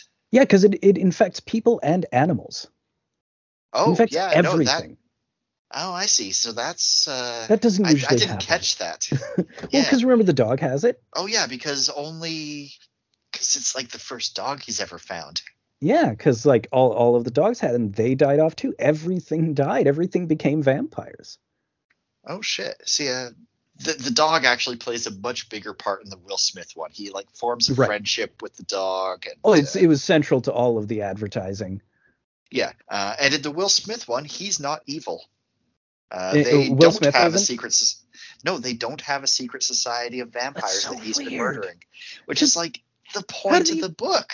Yeah, and then how do you have that as the title if you're losing that element? That's crazy. It's- I don't know. I don't remember how they tried to justify it, but like Huh. that was the thing. The whole time I was watching this this movie, I was like, "Are they going to do the thing where he where he's actually evil?" Are they, and it kind of makes it clear pretty quick that yeah, there's something a little not right about how he's killing all these vampires. Yeah, it's weird. It's it's in the back of your head because the when when he busts into that per, that vampire's home and stakes them Oh like yeah, during the, day. it's just like it looked This like is someone sleeping. It looks like he's killing someone who is like nodding off from doing too much drugs. Like it, it seems like he's going out and killing Yes. junkies. And and that's again, it- exactly what I felt. What it felt like. it it plays into that conservatism feeling of it that like he seems to be this weird conservative boogeyman uh, and he does not realize he's a villain until he gets to the point where he is the only person left and he realizes no i'm not the only person left there's a whole society i'm just the only person who thinks this way Yeah, but even in the even as he's dying, he's like, "No, you're all freaks. You're all mutations. I'm the last man on Earth." right he is never fully able to let go of it even though he kind of gets it like he And he saves afraid ruth of me. Yeah, but like he he saves Ruth and he does understand and he's he sort of gets that he's a villain, but then he's not able to fully process it because he can't grow. Like he has gotten Yeah. past the point of growth. Yeah. Um. Actually, I was listening to the the commentary on this movie. In the book, uh, he he does have to grow as a character because in the book he's not a scientist, so he has to learn all the science and all that stuff, and that's where his character development comes from. That But makes in sense. this, Because they made him Matheson's a- not a science dude. Yeah. Matheson's like a straight horror dude. I've read some of his books, but not this one. Oh, okay. Uh, they made him a scientist in the movie so that they could skip all the stuff about him learning all the science. But in so doing, kind of skips him have having character growth. And I think it works for, in, in It favor works of the movie. I agree. I agree. It, it makes the character more to have him like stuck in this routine that even though he knows he could get out of it once he meets the girl, he still can't really. Yeah, because he can't get past himself. Like it's why I do feel that when his wife died, he shut off, and that's sort of like the end of his growth, and he can never grow again. hmm He just Mhm. ingrown. He became ingrown, and that was it. Yeah. Oh man. So the scene where the daughter, like, he- oh yeah, and, he also does like a whole conservative thing of. Well, it's not a Yeah. conservative thing Well, really, but the it's especially don't tell people your bit. well, yeah, and and the uh, for thee but not for me stuff as well is one Yeah. of his like the the daughter and the body and everything. It's like, well, I mean that's for other people, but she's Yeah, my but no, I'm. I'll make. And he even says to the wife when she dies, like, "I'll make sure you don't go in there." Yeah, and it's like, well, why? Because you're you're a virologist and you know why they're doing this because it's what you do. But Yeah, not for like- him though. But they're they're his people though. That's different. An interesting thing is like when the daughter is like, "Mommy, Daddy, I'm blind. I can't see." they don't talk to her. They talk around her and about her, but never to her. They don't comfort her. Yeah, I, I, I think it's very interesting the way this movie ha- kind of creates him as a secret villain. That like he is a villain. You you sort of see him as kind of gray through a lot of the movie, but by the end you realize like no, he's just kind of the bad guy. But we've just been watching him and identifying with him because he's said to be the last person. Yeah. Um, Until we realize that that's just in his head. uh, all of these other people are not people because they don't think the same as I do. They don't live the, the life the way I do. so, yeah, the scene where he's at the corpse pit at night and uh, Oh, yeah. Where, so the, right, we his his the their daughter catches it. She goes blind, and he goes out knowing that she has it because you know he's working on the virus, and he Yeah. comes home and finds that you know uh, one of these work crews has come and taken the body away because that's what they're supposed to do. yeah, yeah, the wife had called the doctor even though he specifically said not to. Yeah. Uh, but And then the bo- the daughter died, so yeah, they got to take the corpse away and bury it, burn it in a huge burn pit. yeah, so they go. He goes to the burn pit, which is this huge operation, and he's just hassling drivers like, "Hey, did this truck come from wherever? Is my daughter on this truck?" And like this one guy's like, "Dude, a lot of our daughters are here, including mine." Yeah, and and this is a, a really key moment for me in terms of this. Uh, the the conservatism concept of it is that he is doing the, he he's being a Karen about it. Like, well, oh, you don't understand. Uh, it- it- for me, it's different because I'm me. So Yeah, it's different now because it's me. yeah, it is a completely and it's different now because it's me. Like it's a hundred percent what he's doing, yelling at this dude. It's like, dude, my own daughter is here. I had to do this. I am making these sacrifices. Why are you not able to grow through it? And he just can't, and he never does. Yeah. so that's yeah. why I do think when the wife dies that he is just finished because nothing else applies to him anymore. Yeah, well, he wouldn't let the wife die in the burn pit, so he buried her normally, and then she came back. Right. Uh, she's knocking on the door. Morgan or it would be funny if it's just like Morgan. do you hear Morgan? Oh, Morgan, zombie Bill Cartman is really, uh, really uh, better in bed than you are, huh? Oh, that's it. I'm killing everybody.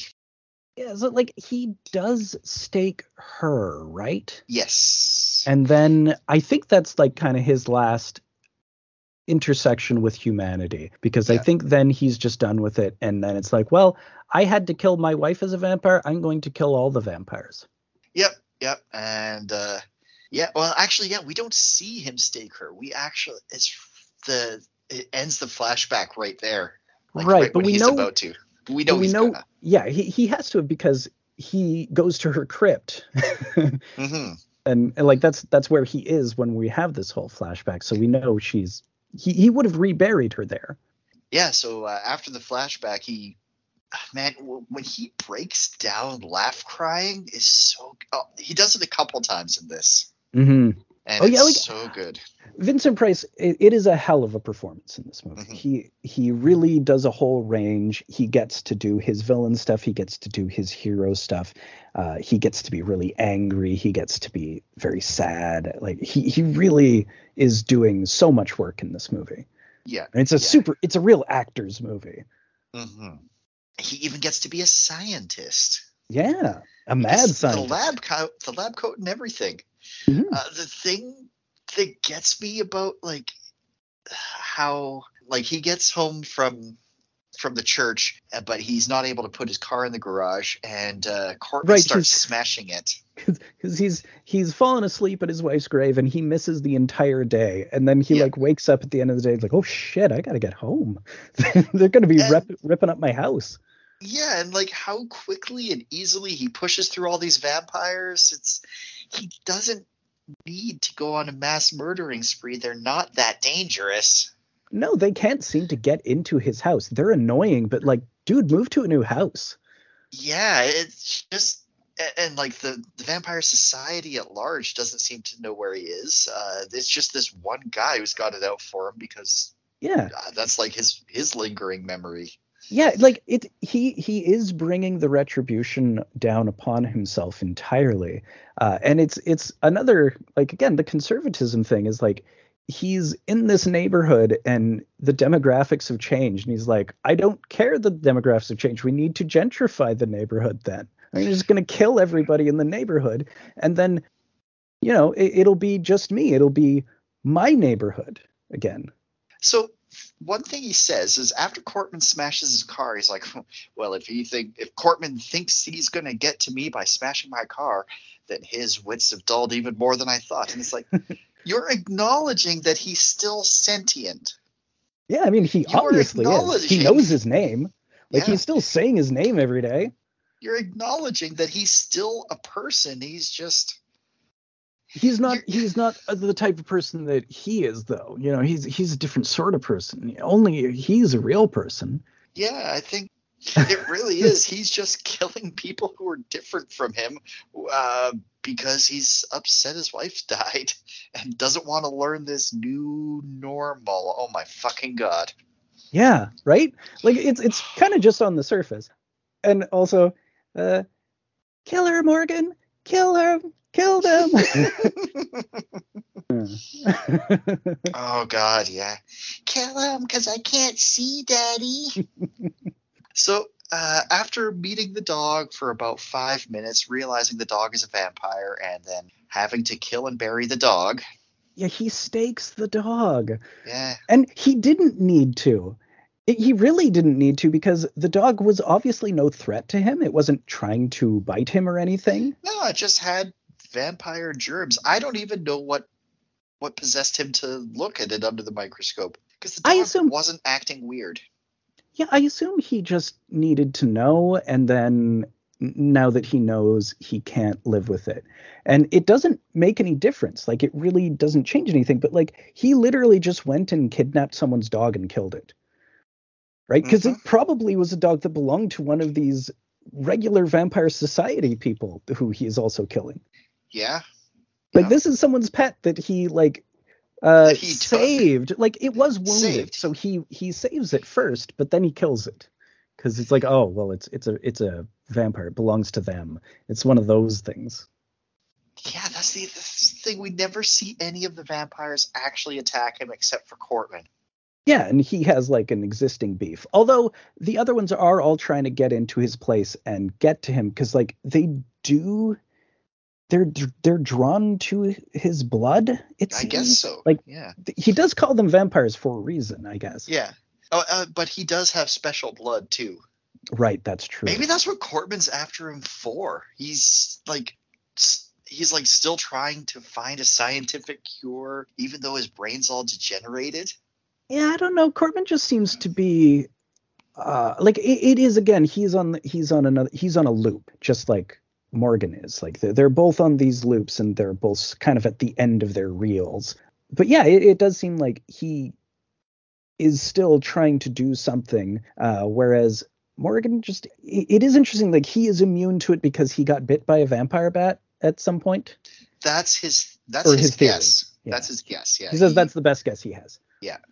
So it, it could be a thing where the other vampires are attracted to him and want his blood because of the immunity in it. And like, can it be transferred to them? I mean, like, we do learn that it can transfer to Ruth when he does a blood transfusion. Yes. Uh, I wonder. Ruth, we're about to meet, right? Yeah. where we're Ru- just getting to. uh, we actually meet Ruth as he's burying the dog. Yeah, He throws the shovel into the ground and then goes and basically kidnaps her. Yeah. He just sees her, and well, she's she's spying on him. He does Yes, not know that she was like sent to watch him. Yeah, but she but it's in the broad, broad daylight, so theoretically she should not be a vampire. She should be a human. Yeah. And it's like, a human, I need to get you, and uh, don't worry, I'm not going to hurt you. I'm not one of them. But he grabs her like violently, and yeah, he drags her back to his place. Yeah, and he finds quickly that she has she's like part vampire. Like she has vampiric elements, but she isn't uh She's not fully fully- vampiric. Yeah. Yeah, and he's like, well, I better kill you now because you will be a vampire. And she's like, what? Yeah, and then when I find out where Bill Cortman sleeps, I'm going to kill him too. And she's like, isn't that your friend? Yeah, like she's already appalled by this guy. yeah, and and like she comes into his home and he's like waving the garlic in her face and stuff. Just like, dude, And she's like, chill out.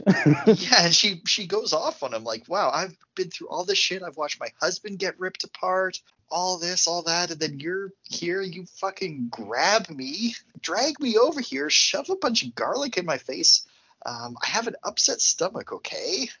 yeah, and and it's also like, uh, she she's like, why are you, why are you living your life this way? I I don't even understand. Like, w- what purpose does any of this serve? And obviously, I pose no threat to you. So why would you need to kill me? Yeah.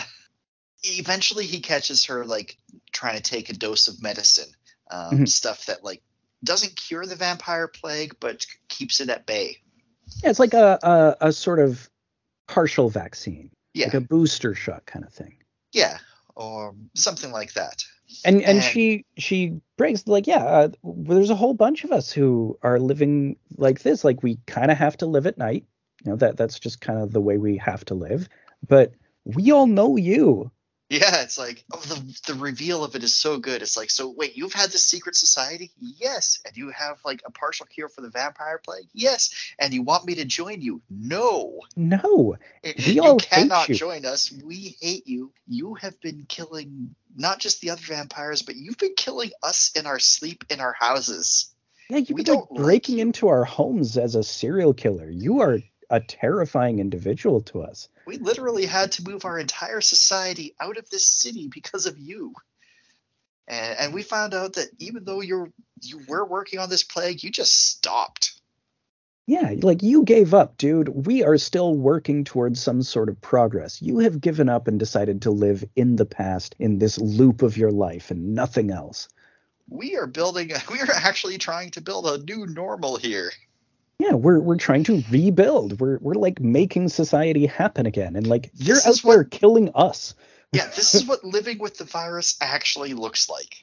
Yeah. He injects her with the stuff, which ends up working. Yeah, he, like he, And- he is a biochemist. He does basically have the way to cure it. He just didn't have the last little piece. Like they have enough of a serum that they can start it and he can finish it with his blood. hmm So she's like, okay, well, I have to warn all the others that you can cure us. And he's like, well, let's do it tomorrow. Let's do it tomorrow. And she's like, uh, no, dude, they're coming tonight. Yeah, they're they're Uh, coming I here and they're going right to, to kill door. you. And he's like, oh. Yeah, Uh, and sure enough, they show up immediately. yeah, and she's trying to like she she has kind of sim- got great gained a little bit of sympathy for him by this point. Like she realizes that he is not the villain that they have built him up to be, that he is just deluded and does not understand what he's doing.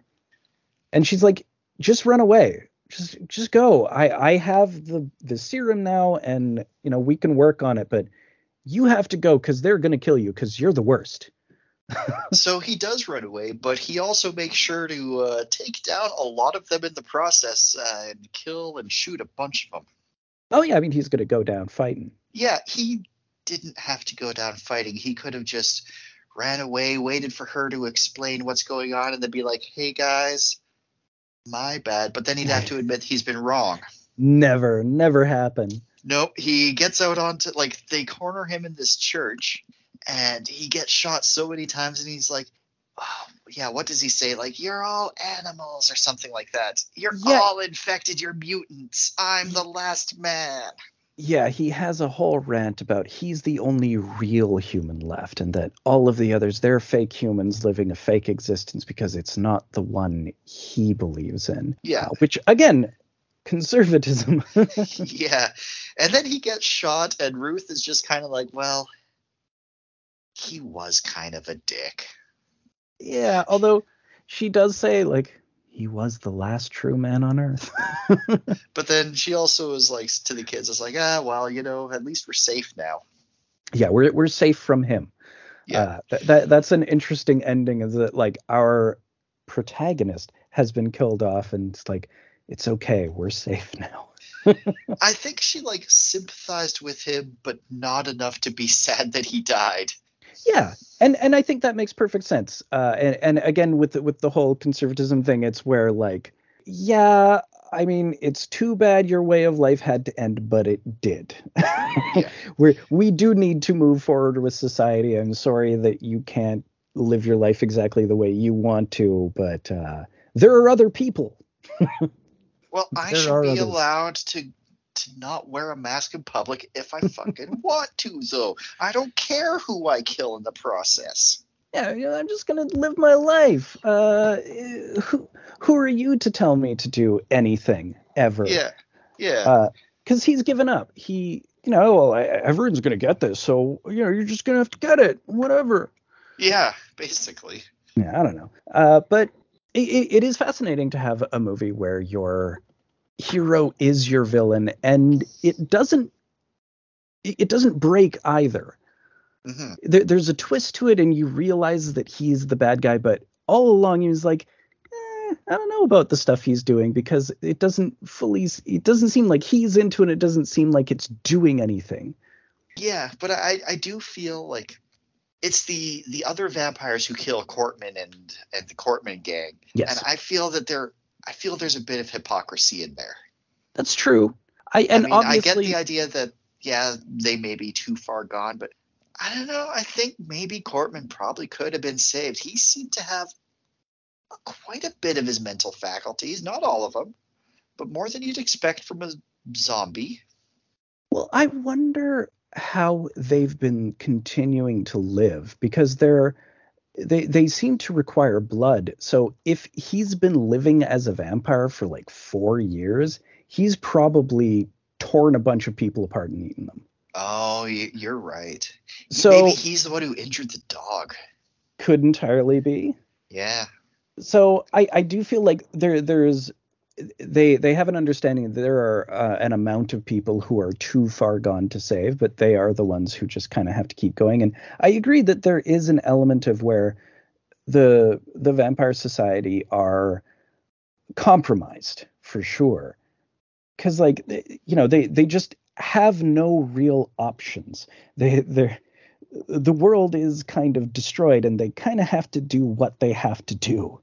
Yeah, that's I mean that's true. They that's true. I mean, you have to kill the zombies in the zombie apocalypse. Uh, so I guess you got to kill the zombie vampires. Zombie vampire apocalypse. Yeah. Uh, but it's yeah, it's it's a fascinating picture. Like such a uh, uh, it- it's it's a real mood piece, and it's so downbeat. Like it's surprisingly downbeat for a '60s uh, Vincent Price horror movie because you know th- Oh, those yeah. are usually the big silly ones. You know, Oh yeah, he- he, he's. I always thought of Vincent Price as like the huge ham. he he likes to do big theatrical stuff, and Mhm. you know he's great at it so Yeah. it, it sort of works he elevates that stuff but this one it's really interesting where it has him play a hero and then slowly reveal it to be villainous Mm-hmm, hmm Like the whole time, even when I, even if you're not looking for the twist, the whole time there's always just something a little bit off about him. Yeah because he's so depressed he's so stuck in his rut and there's he he has no joy there there is uh no life to him there there's like he is like the vampires in that he is just living a half life hmm Uh, but yeah, fascinating movie. Did you listen to the Richard Harland Smith commentary? Uh, not all of it. I did listen to like the first, uh, like the, probably the first hour or so of it. Um, Cool. it- it's interesting because he's pointing out all these landmarks and what they actually are in the city. Cool. Yeah, I haven't listened to that one yet, but I'm a big fan of Harland Smith's commentaries. He's one of my favorites. Uh, just uh, depth of knowledge. He he Yeah. like knows who every single person, every single thing is. yeah, he, he points he points out differences uh, between the book and the movie and mentions Vincent Price was not the author's first choice, Right. uh, or rather, the author didn't like Vincent Price for the role. And uh, yeah, I I think Vincent Price is great for it, but I I know he has said that he wanted or that his ideal is Harrison Ford as the main character and he wants George Miller as the director. Would be his perfect version of the movie. Ooh, Uh, George Miller, maker of Mad Max, uh, the whole Mad Max series for people who don't know. Yeah. That'd Um, be rad. I would love to see it. Uh, good luck getting Harrison on board today. Yeah, yeah. I mean, Harrison Ford is now too old, but if it were like, if if that had been the version done in 2005 or whenever it was, Mm, that would have been good. That would have been real good. yeah, well, yeah, the 2005 movie uh, deviates from the book a lot, apparently. So You haven't seen that one, no, uh, no, I have. That was You the have. only other one I had seen. Okay, uh, the Will. Smith one. right? I, I think this one's quite faithful. This one is faithful, um, but yeah, the author didn't like that. I think the author didn't like that they made Vincent Price's character too unsympathetic. I think is what the the guy was saying. Interesting, interesting. Because yeah, I, Because I he's think supposed to grow, but he doesn't have that growth because he doesn't have to learn the science. right. I think that's. I mean, I think it for me, works. yeah, I think that's the smartest stroke that the movie does. Uh, Well, it- every it- other movie after this has him as a scientist too. Yeah, I mean, it, it kind of is, is such an easy shorthand, but it's also really brilliant the way it makes him unsympathetic without Mhm. making him an outright villain. It, it creates him as unsympathetic at the beginning so that it prepares you for the twist, even though you don't necessarily see it coming that there's a whole vampire society and that they're not really vampires. They're just like people, People who, who gotta are- live different now. yeah, Yeah. Um, yeah, no, it's really interesting. I, I kind of want to see the the Heston version now. we should definitely watch it sometime. It's super different. Like it's it's so specifically of its time where this one kind of feels like it could have been made 50s, 60s, or 70s. It really does. Yeah. It, it doesn't have a real tie to the time, whereas the the 70s one with Heston is like extremely 70s. It's Mhm. really of its time. yeah. Uh, I'm glad they're. I'm glad the Last Man on Earth got made. Uh, I'm glad there's different versions of it uh, with differing amounts of faithfulness to the book. I didn't realize the idea of like the post-apocalypse zombie thing was so old. Yeah, I think the novel created this. Like, I, I think this was the first version of that concept in the 50s, is when the book came out. Wow. Um, yeah. I mean, Matheson it was- feels so new. It feels or so Oh, yeah. modern rather. Well, it's it's like how uh, the the modern zombie was created in 1968 with Night of the Living Dead. It, it's Right. just th- this was a really fertile period for that, and it's it's kind of because this is right when horror was able to expand, when you know they they were finally loosening some of the restrictions in terms of censorship, where you could do horrifying stories finally. Oh yeah, they they weren't allowed to graphically kill the dog. Yeah. Well, yeah, they, they could just they could only show that it has been staked and Yeah, it's like know that you're allowed to have the dog be killed, but don't make a whole ordeal out of it. Is what they told him. Although I'm glad I wouldn't have liked to, Uh, to have been a whole ordeal. No, no. That would have been unpleasant. But uh, yeah, Matheson is really important in terms of the development of modern horror for sure. Like he wrote a lot of the early Twilight Zone too. Oh, oh, cool. I don't know. He a lot of he hasn't had a lot of movies based on stuff that I know of. Like the only one I can think of is Stir of Echoes in the 90s, which was pretty good. I don't know it. That's pretty good. I've read the book too, which is very different but interesting. Uh, Kevin Bacon, you know, tie back Oh. to our first one. One degree Uh, of Kevin Bacon. Yeah, he uh, it, it's the he his house is haunted. and He starts digging holes in the backyard. I don't really remember a lot about it because I haven't seen it since the '90s, but I liked it a lot then. Cool. Uh, all right. Well, any last thoughts on the Last Man on Earth before we Um, head into our supersized part three? oh God, yeah, that's going to be a big one. Uh, are there any other movies where Vincent Price like gets to be an actor like this one?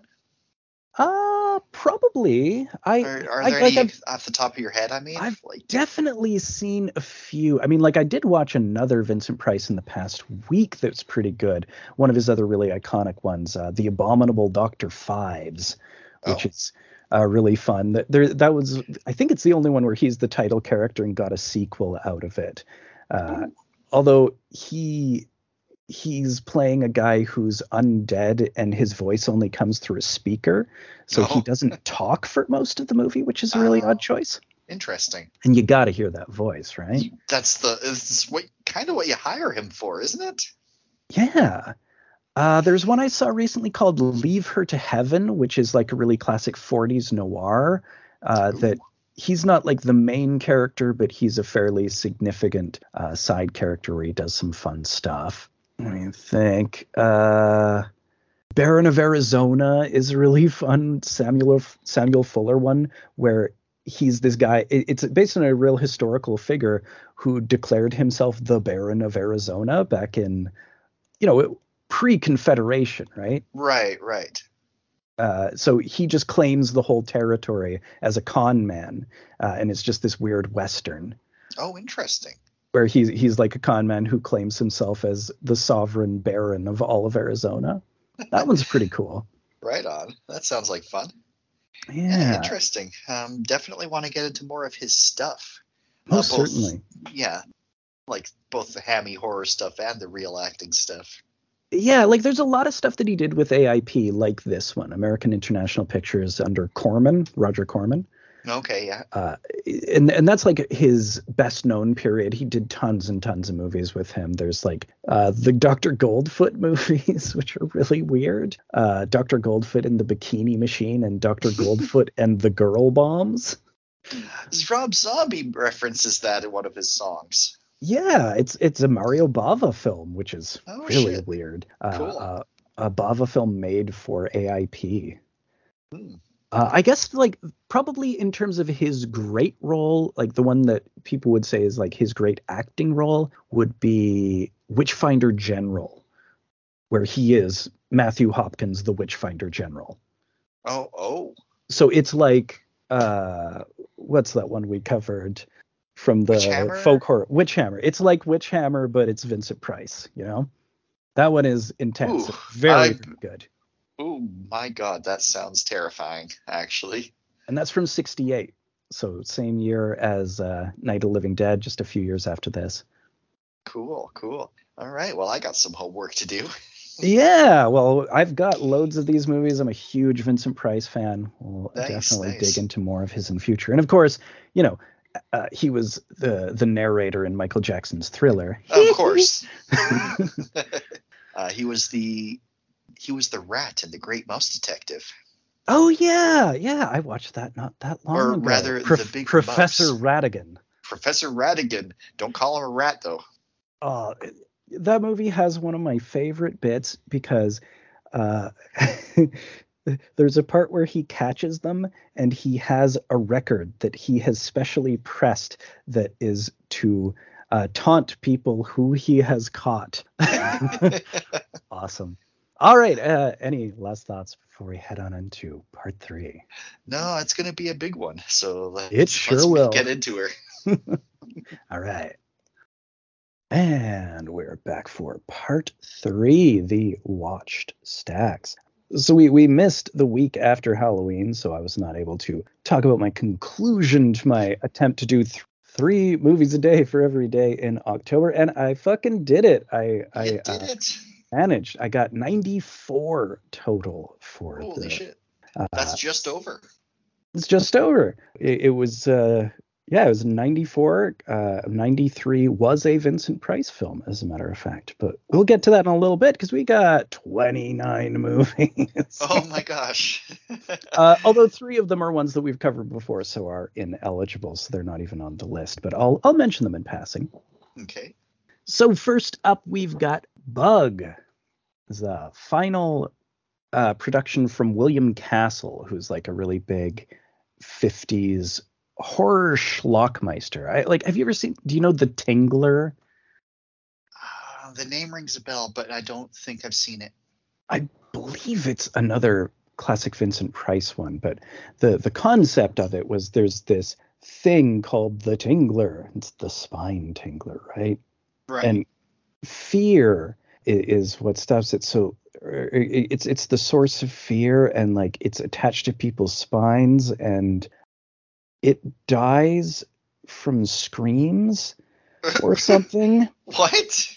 Like it, it, it's like this monster that like is is inside your spine and like if you scream it kills it so it doesn't kill you and there's this break in the movie where like I, I'm pretty sure it is a Vincent Price movie, and like the lights come up in the theater in the middle of the movie, and like Vincent Price's voice comes on in voiceover, and it's like, "Scream, scream for your lives! The Tingler is loose in the theater."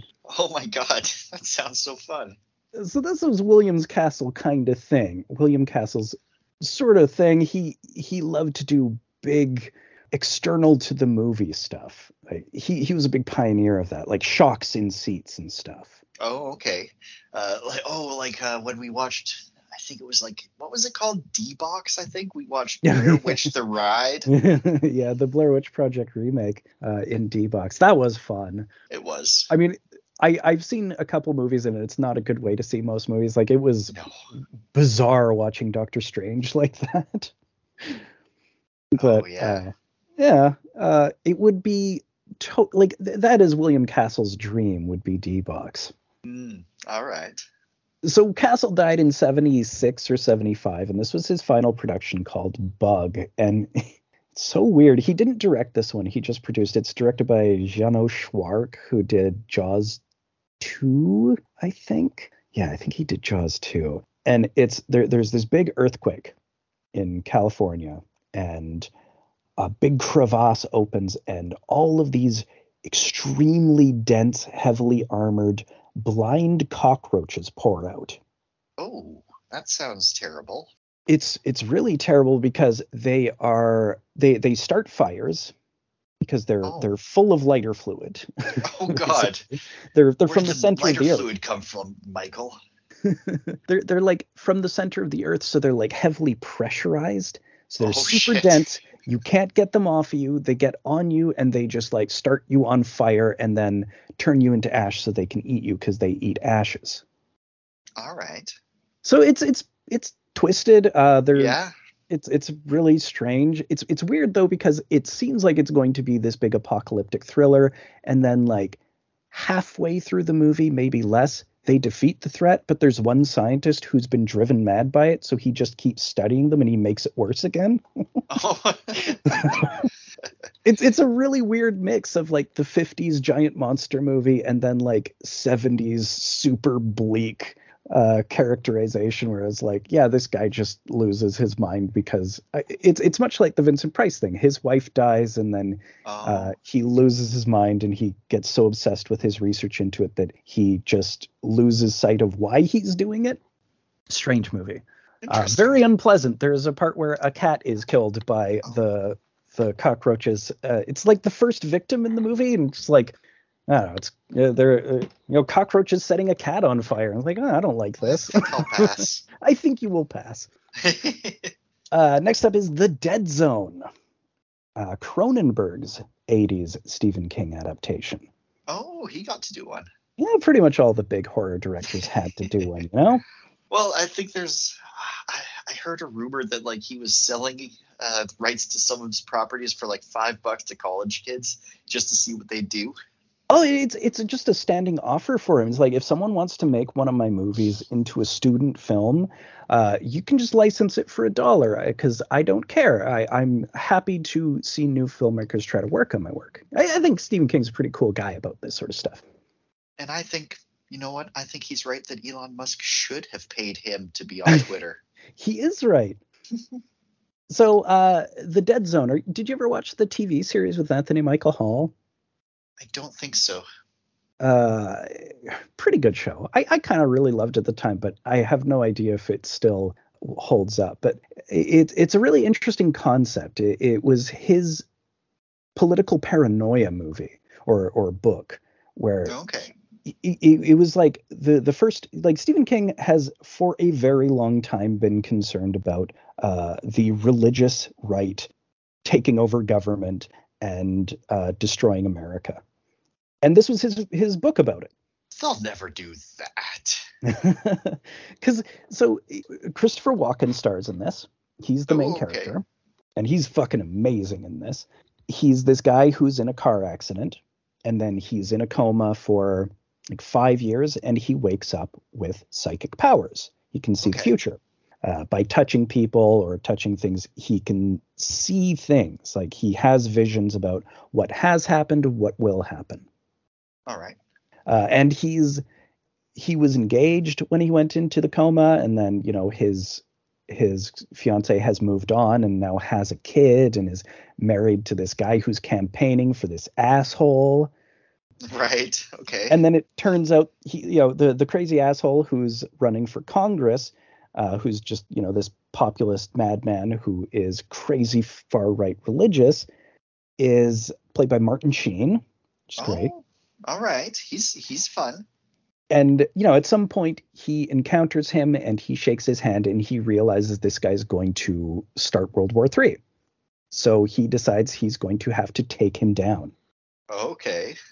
Very fascinating movie, like bleak, very grim, but like beautifully shot. You know, it's Cronenberg, so it's it's very elaborate because it's you know it's it's further into his career. It's a full decade after Shivers. Oh, okay. Right on.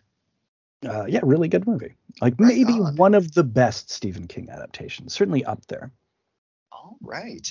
And that's Dead Zone. It's called The Dead Zone. or the Dead Zone. Right on. Yeah. Uh, cool.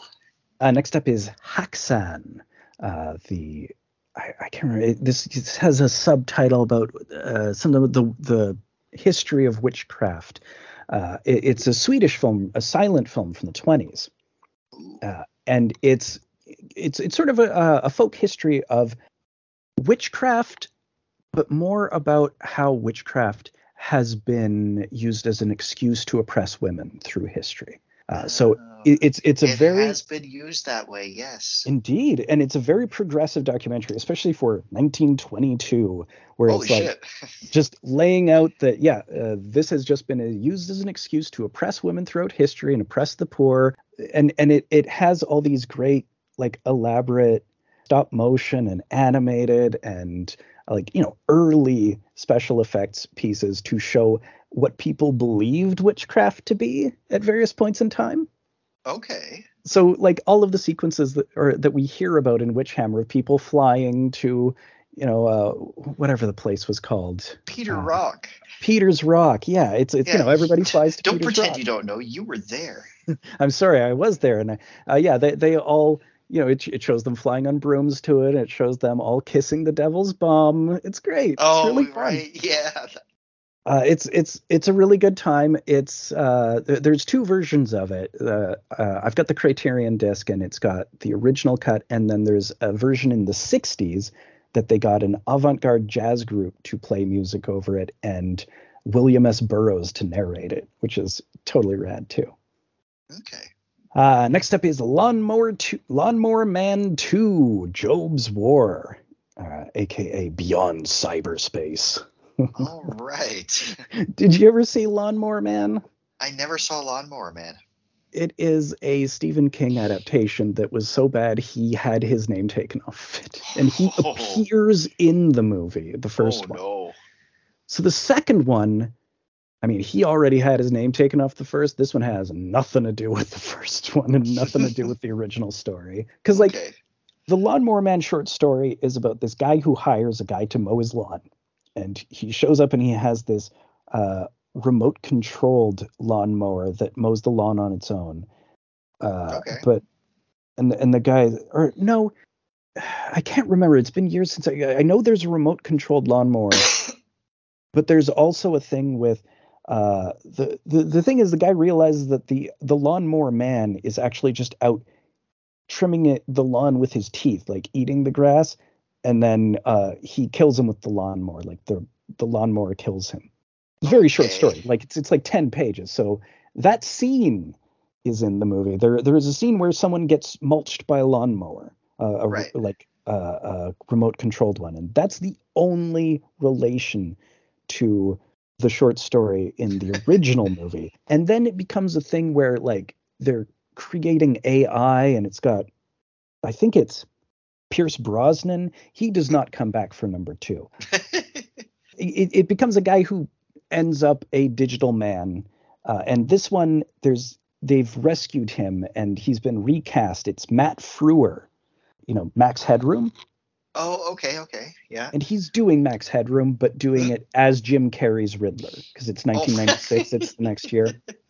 Uh, uh, and yeah, it's it's just him as a, a digital human being who's like trying to take over the world, obviously, and it's it's the near future, so it's a dystopia, but it doesn't really make sense. Like none of it really fits together. I don't understand how this dystopia happens or works or how it's supposed to be the future.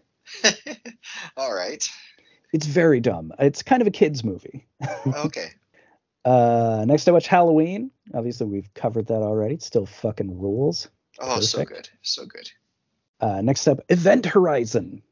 Talking about Oh, 90s that horror. Like, I saw it in the 90s, and I only barely remember what it's about.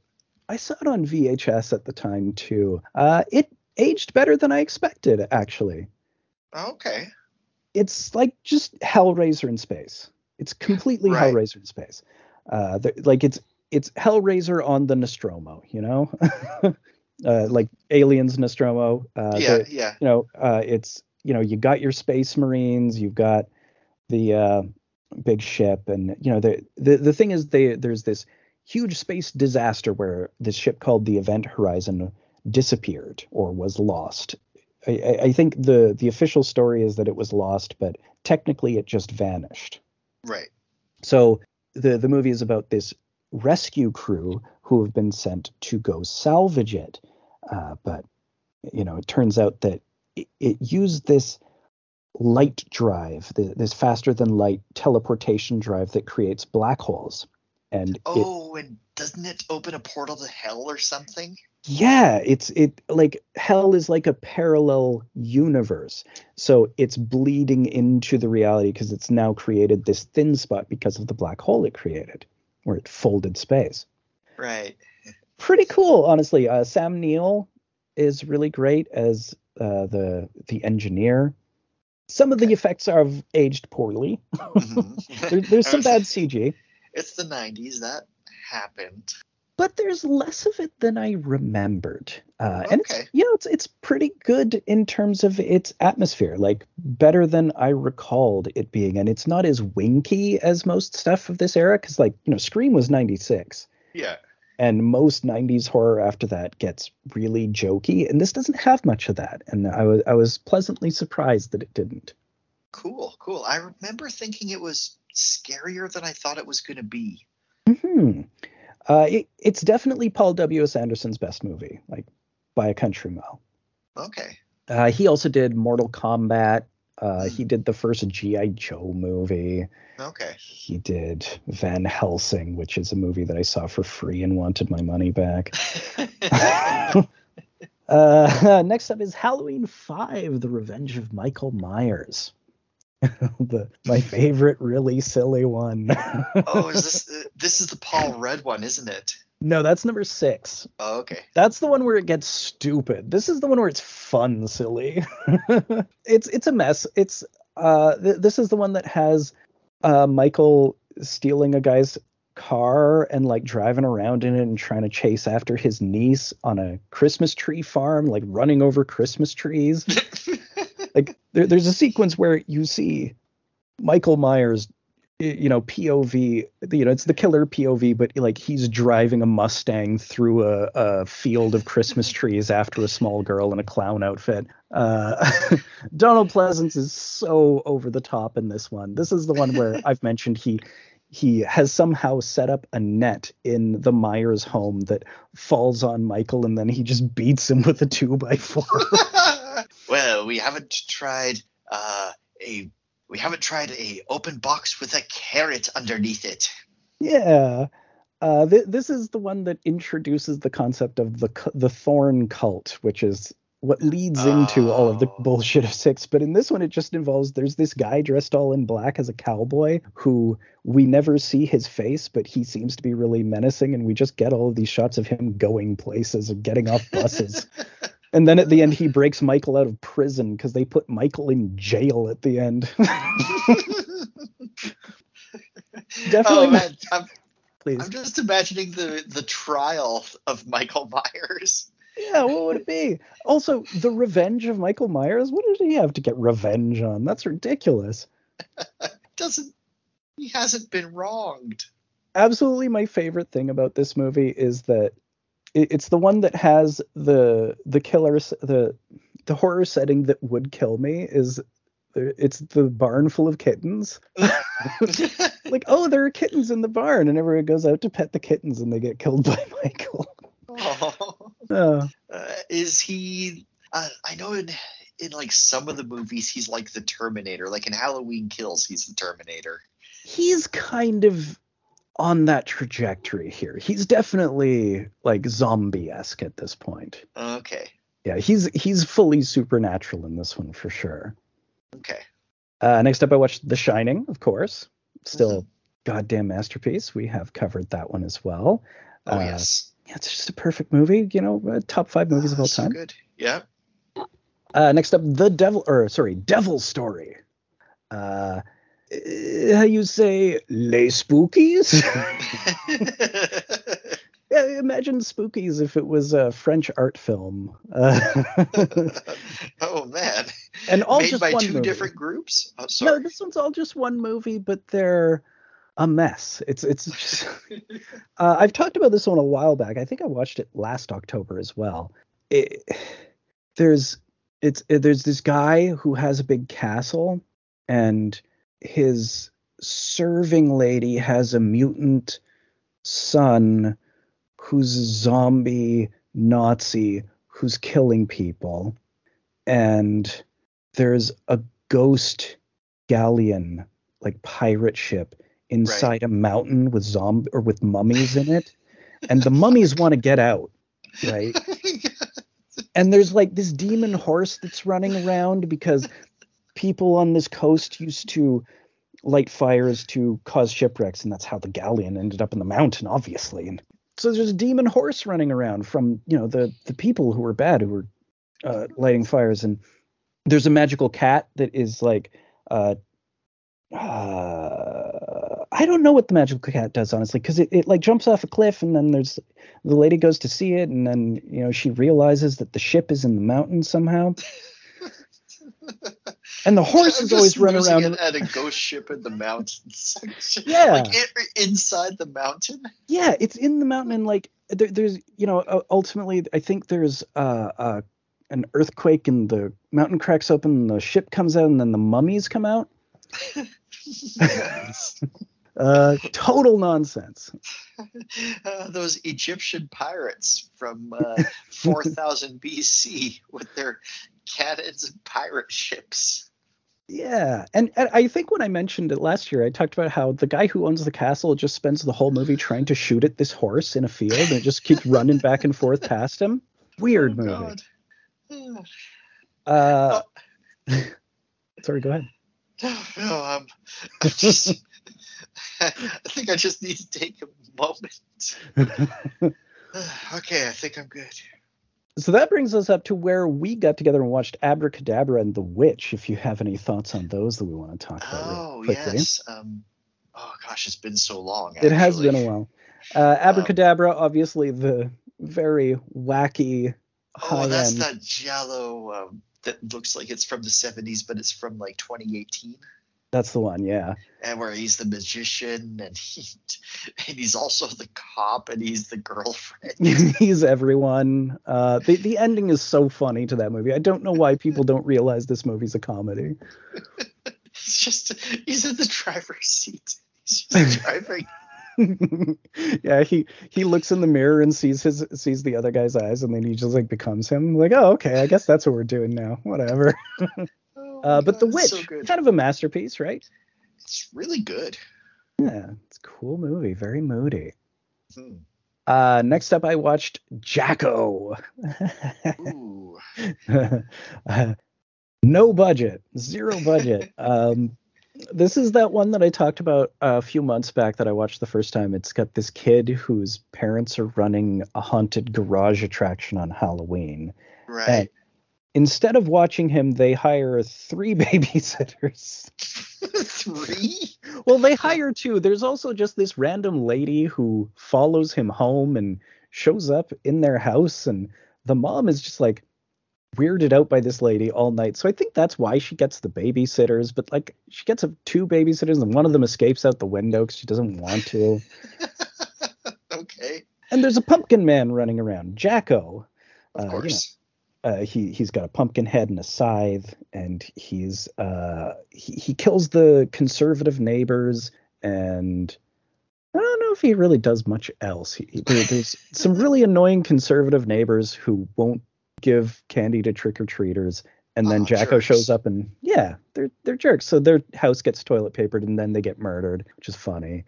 Uh, one of them he doesn't even kill. She just like has the toaster going, and she is startled by him, and she falls into the toaster with the fork and electrocutes herself.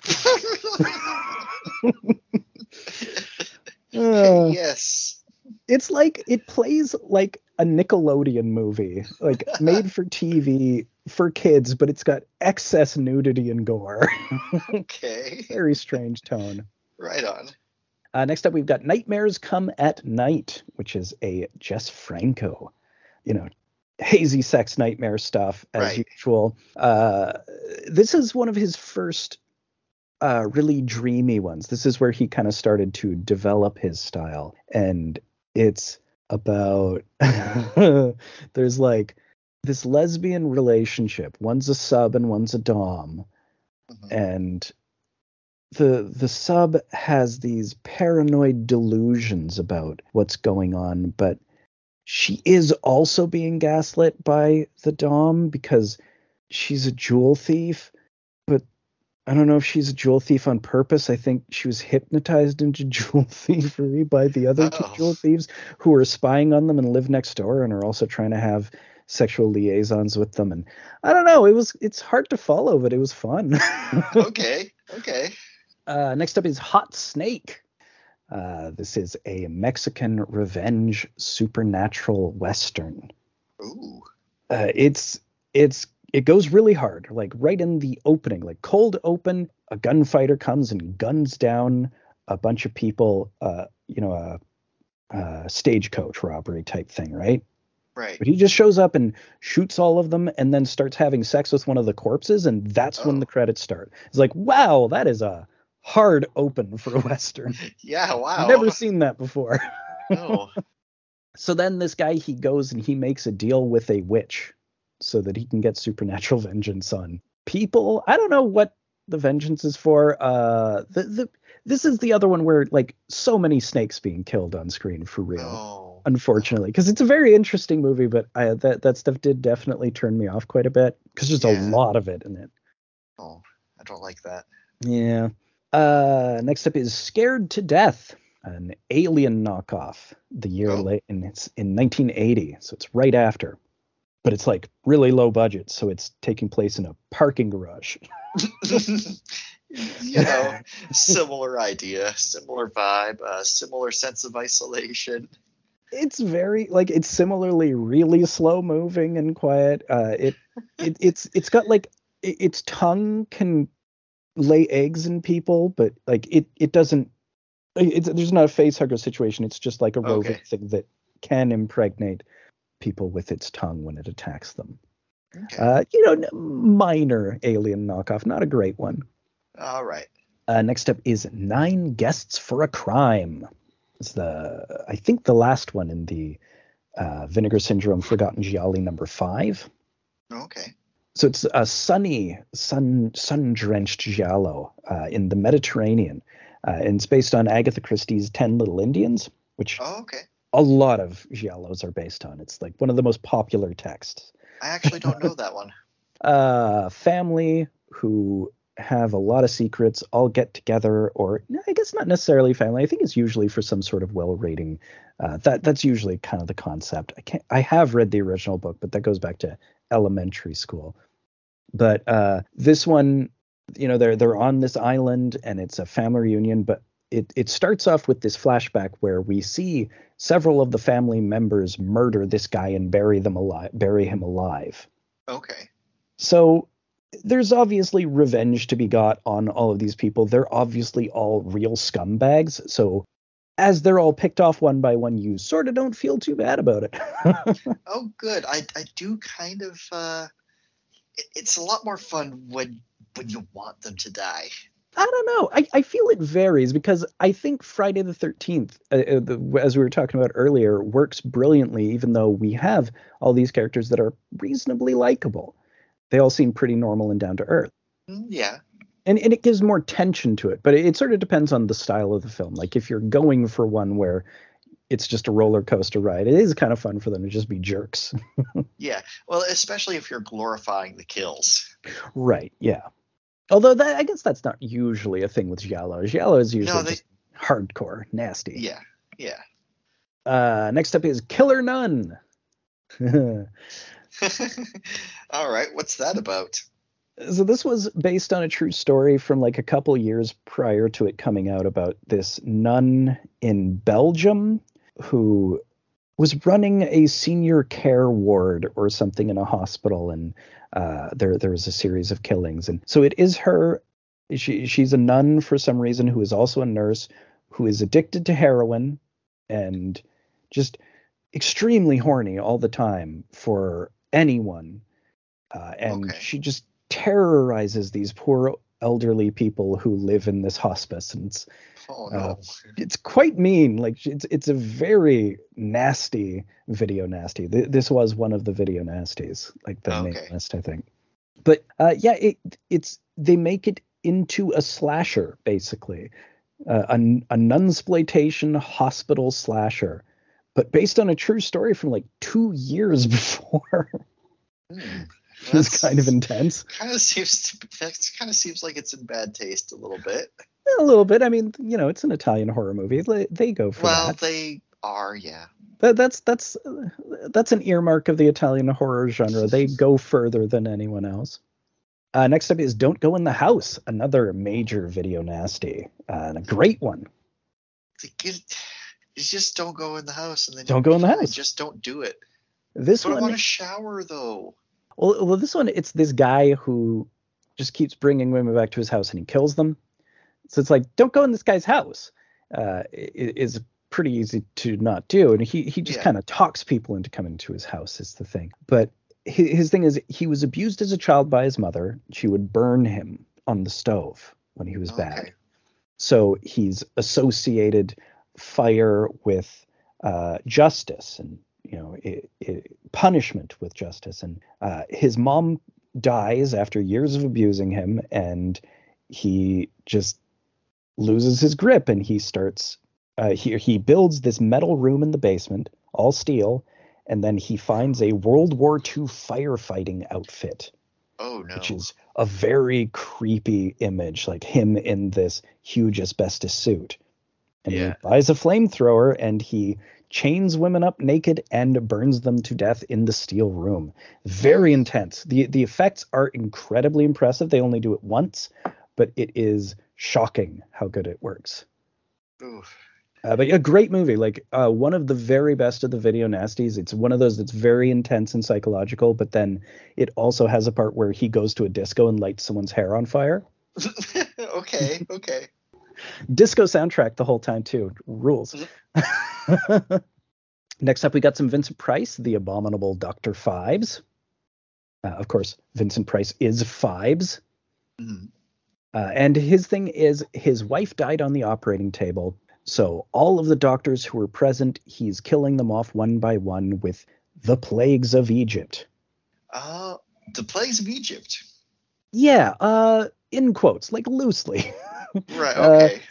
they're they're very loose. So there, there's a part where a guy's in a plane, and it turns out he's filled up the plane with rats, and rats just swarm all over the guy, and the plane crashes.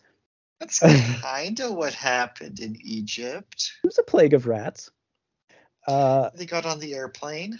Yeah, and there's a part I don't recall exactly what plague this relates to, but there's a part where he fires a brass unicorn head from a catapult across the street into a restaurant through somebody. That rules. Sure. But I- I mentioned this earlier. He has no voice in the movie, so un, until he starts talking through a speaker, so he's mostly just playing the organ and looking very serious. Oh, okay. It's it's wild. It's it's one of his great pop art ones. Next up is Mandy, my closer to Halloween, the last one I watched on the 31st. Uh, That, you you've always loved that one, haven't you? loved it from the first time I saw it. I saw it on September 30th in theater when it came out, And uh, this is the first year I did not watch it on September 30th again to kick off Halloween. This time I ended it with Oh. Mandy. I don't know. I, I might go back to start kicking it off with it next year because man, that movie's so good. And I, Oh, it was worth the wait, but and it, it deserves the build up. But I don't know. It feels like it threw the whole month off. not Yeah, watching I- it at the beginning. I think I only ever saw it the one time. It's so good. Uh, Nicolas Cage in one of his best modern roles. Uh, the, just visually totally incredible. Panos Cosmatos has such a an incredible visual style. Local guy, by the way, from Victoria. Uh, yeah, that's right. Yeah. Although this Oh, wasn't yeah, shot in like- Victoria, or it it wasn't shot in BC, it looks like the Pacific Northwest and is based in the Pacific Northwest. Yeah, but also like, doesn't part of it take place or look like it takes place on an alien planet or something? Eh, not really, because it's No? it's he's he is uh like a guy who lives in like the BC the northern BC woods Right. as a logger, and they have their little cabin in the woods, and there's this weird Christian cult, and the leader takes a fancy to his wife Mandy, and they kidnap her, and then she insults him because she is not into his cult leader bullshit. Uh, Right. So they kill her, so he has to go get revenge. Cage obviously gets revenge. Yeah. So it's it's the thing. Uh, there, there's no alien planet or stuff, but there's the biker compound for like right. the bikers who they're took like, all the acid and went insane. yeah, right. And I thought they were monsters. Um, They're kind of monstrous. Yeah. yeah, Uh, right. Awesome movie. So rad. Cool. Uh, next up, For Your Eyes Only. Uh, Ro- Roger Moore Bond. Oh, Uh, it's it's in the Alps. There's a really amazing ski stunt sequence, and Topol is one of his is like Bond's ally. You know, like Topol? sometimes Bond Topol, uh, Fiddler on the Roof, Topol. No, no. He's he's one of these one name actors. He's known pretty much exclusively for being Fiddler on the Roof because he was Okay. Fiddler on the Roof in the movie, and then he played him all the time on stage, like Oh, for years and years and years and years. Like Hmm. just nothing else he did because he was apparently really difficult to work with on movies, so he didn't get hired much. right. It's kind of just a generic Bond movie. Uh, I don't know the plot. There, I don't remember. Uh, I've watched it a few times, and uh, it, it's one that just always just goes through me like vaporwave. Uh, It's very 80s. I don't know what happened in it, but there's like a lady with a crossbow, and there's a ski sequence in the Alps, and Topol, and that's about it. yeah, I think the skiing thing is the only thing I remember because I've seen this one. Oh yeah, I think you were there for that movie night. I remember nothing but like that he goes on skis. Right. And that sequence is amazing, but uh, the insert shots of Roger Moore in all of the action sequences where he's self-evidently not in the same universe as what's happening are so bad.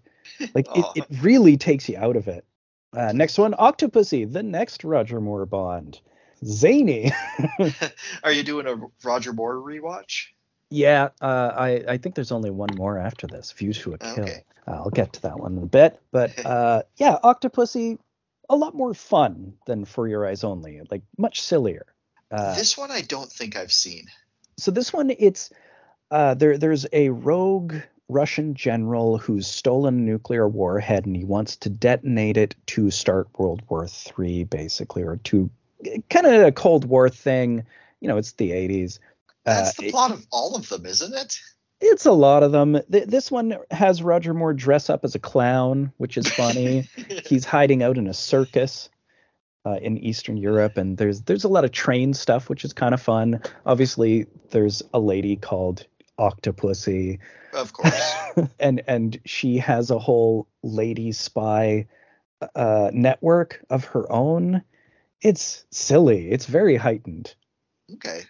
Next up, we've got Evil Tunes, which was uh, featured on a recent uh, on the Halloween Red Letter Media Best of the Worst. So I decided to watch it before watching their episode. 'Cause I- Okay. Had it in a stack. I was like, oh hey, I have an autographed copy of that. I should watch that finally. Is it good? It's kind of fun. It's very Okay. silly. It's like So Fred Olen Ray is one of the is, is like a real inheritor of the Al Adamson style. Ooh. And this is him doing The Evil Dead as Who Framed Roger Rabbit. Like- oh wow, that actually that sounds like it would go to that sounds like it would go together really good actually. It probably would. The thing is, they had like a two dollar budget, right? Like Oh, I- that well you can't do Roger Rabbit on a two dollar budget. You need like four bucks at least. There's fully 21 seconds of animation in the film, so there's not a lot. They they, they couldn't do much. They they they they or they you know they they find the book in the cabin and they read it and it looses the demon and it's an animated demon, but it doesn't do a whole lot. It most, mostly goes a naked woman and then it disappears. but like I, I I had to do the calculations when I was watching it in terms of budget because or I, I I was reading an anecdote about how Fred Olen Ray ro- wanted Corman to produce it, Roger Corman, hmm and he proposed a two hundred and fifty thousand dollar budget, and Roger Corman is like. That's stupid. You can't make that movie for that amount of money. So he rejected it. So Fred Olen, ma- Fred Olen Ray made it for $140,000 Okay. uh, which is a third of the budget of Evil Dead. oh, and Evil Dead is Evil Dead. famous for having no budget. yeah. So that calculates out to 0.0002% of Roger Rabbit's budget. So you're not ever going to get anywhere close to that. No, no, you're not. copious, copious nudity uh, almost the whole time because two of the lead women are adult film stars. Hmm. So just breasts all the time, just constantly. Uh, Dick Miller's in it. That guy, Dick Miller, big fan of him. Uh, there's a scene where he just watches a whole scene of himself from a movie he was in in the 50s, and he's like, "Man, why did this guy never win an Oscar?" All right. Uh, also, David Carradine's in it, just lurking outside people's house most of the time. He doesn't really have much to do because they couldn't afford to have him on set for very long. Next up is Alien 3, oh, um, the first Fincher movie. His his movie right before Seven. which uh, I, I think we discussed. Uh, he doesn't talk about this one. Yeah, he disowned this one. It kind of got taken away from him. He sort of entered it already in motion. Like there was no Oh, they didn't have a finished script. They had like several different warring scripts, and he got and like they were already shooting, and he was brought on, and yeah, it's it's a mess. It's a total disaster. It's it's amazing. It's as good as it is, and I think it's a good movie. I just don't enjoy watching it. Like it's not fun. That's. I remember never liking this one. I I haven't seen it in a very long time, but like when I was going through, oh gosh, this would have been like the early aughts. I was going through all the alien movies that existed at the time. Mhm. and This was my least favorite by far. I think I always liked four less. Uh, I do think this oh, is Four's got issues. You know, four has some pretty serious issues. Uh, but like there, there's a lot of things I like about this one because like the cast is fantastic. You got a really deep cast of interesting character actors in this. Like Charles Dance is really good. Charles S. Oh. Dutton is really good. Pete Postlethwaite is great. Oh, Um, cool. and and it's an interesting setting. You know, it's on a prison planet. Uh, I I know the beef most people have with it is, of course, they kill off Newt and uh, Hicks Right. before the movie starts. But I mean, what were you gonna do? Have a movie where she has a whole support network and stuff that doesn't really work for Mhm. Alien. Like if if she was landing on this prison planet with three people who could back her up, that just I mean, it it wouldn't have any tension. No. So No. so I completely understand that part, and I don't really have any beef with that. I just don't find it fun most of the time. It's so brown. like like seven, it has that really brown gray palette all the time. It just kind of a was really brown. Yeah. Uh, next up is Blood, Guts, and Sunshine, which is a really in-depth look at horror made in Florida. Oh. which was interesting, but it spends too much time in the SOV horror. Like it's kind of almost exclusively that because it's made by a guy who is in that scene and knows everyone else in that scene and they're all buds. So it's mostly just all of those people hanging out talking about their movies. Okay. And that's kind of interesting, but I'm much more interested in the 60s to 80s stuff where it's movies that I've actually seen or will see at some point. And you know, I uh, like I've seen some of the great SOV stuff from the early ones, like Tim Kincaid's uh, Truth or Dare, which is totally bonkers. But uh, uh, most of the stuff, like they're talking about a lot of stuff in like the late '90s and aughts, and like I'm just not interested in any of that stuff at all. hmm So it's a lot of that, and it's a lot about all of the infighting and all of the Oh. petty jealousies they have with each other, and it's Oh, it's too bad because I really love the early stuff where they're talking about Herschell Gordon Lewis and William Grefé. hmm Uh, Grefé, of course, we've talked about. He did uh, uh, what's that one? The jellyfish movie, Sting of Death. Oh, right. Yeah.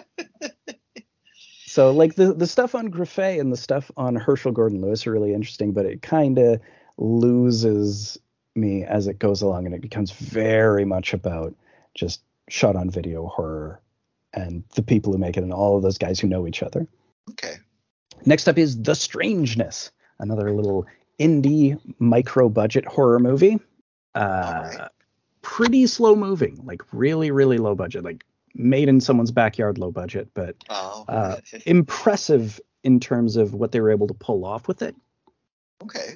I, I, I was reading Nightmare USA, this book on regional horror, and they have a whole chapter on this one. And uh, I, I totally did not realize that this was not shot in a mine, but shot in like uh, tinfoil that they've painted to look like a mine. I, I just assumed it was real because it looks like a real cave.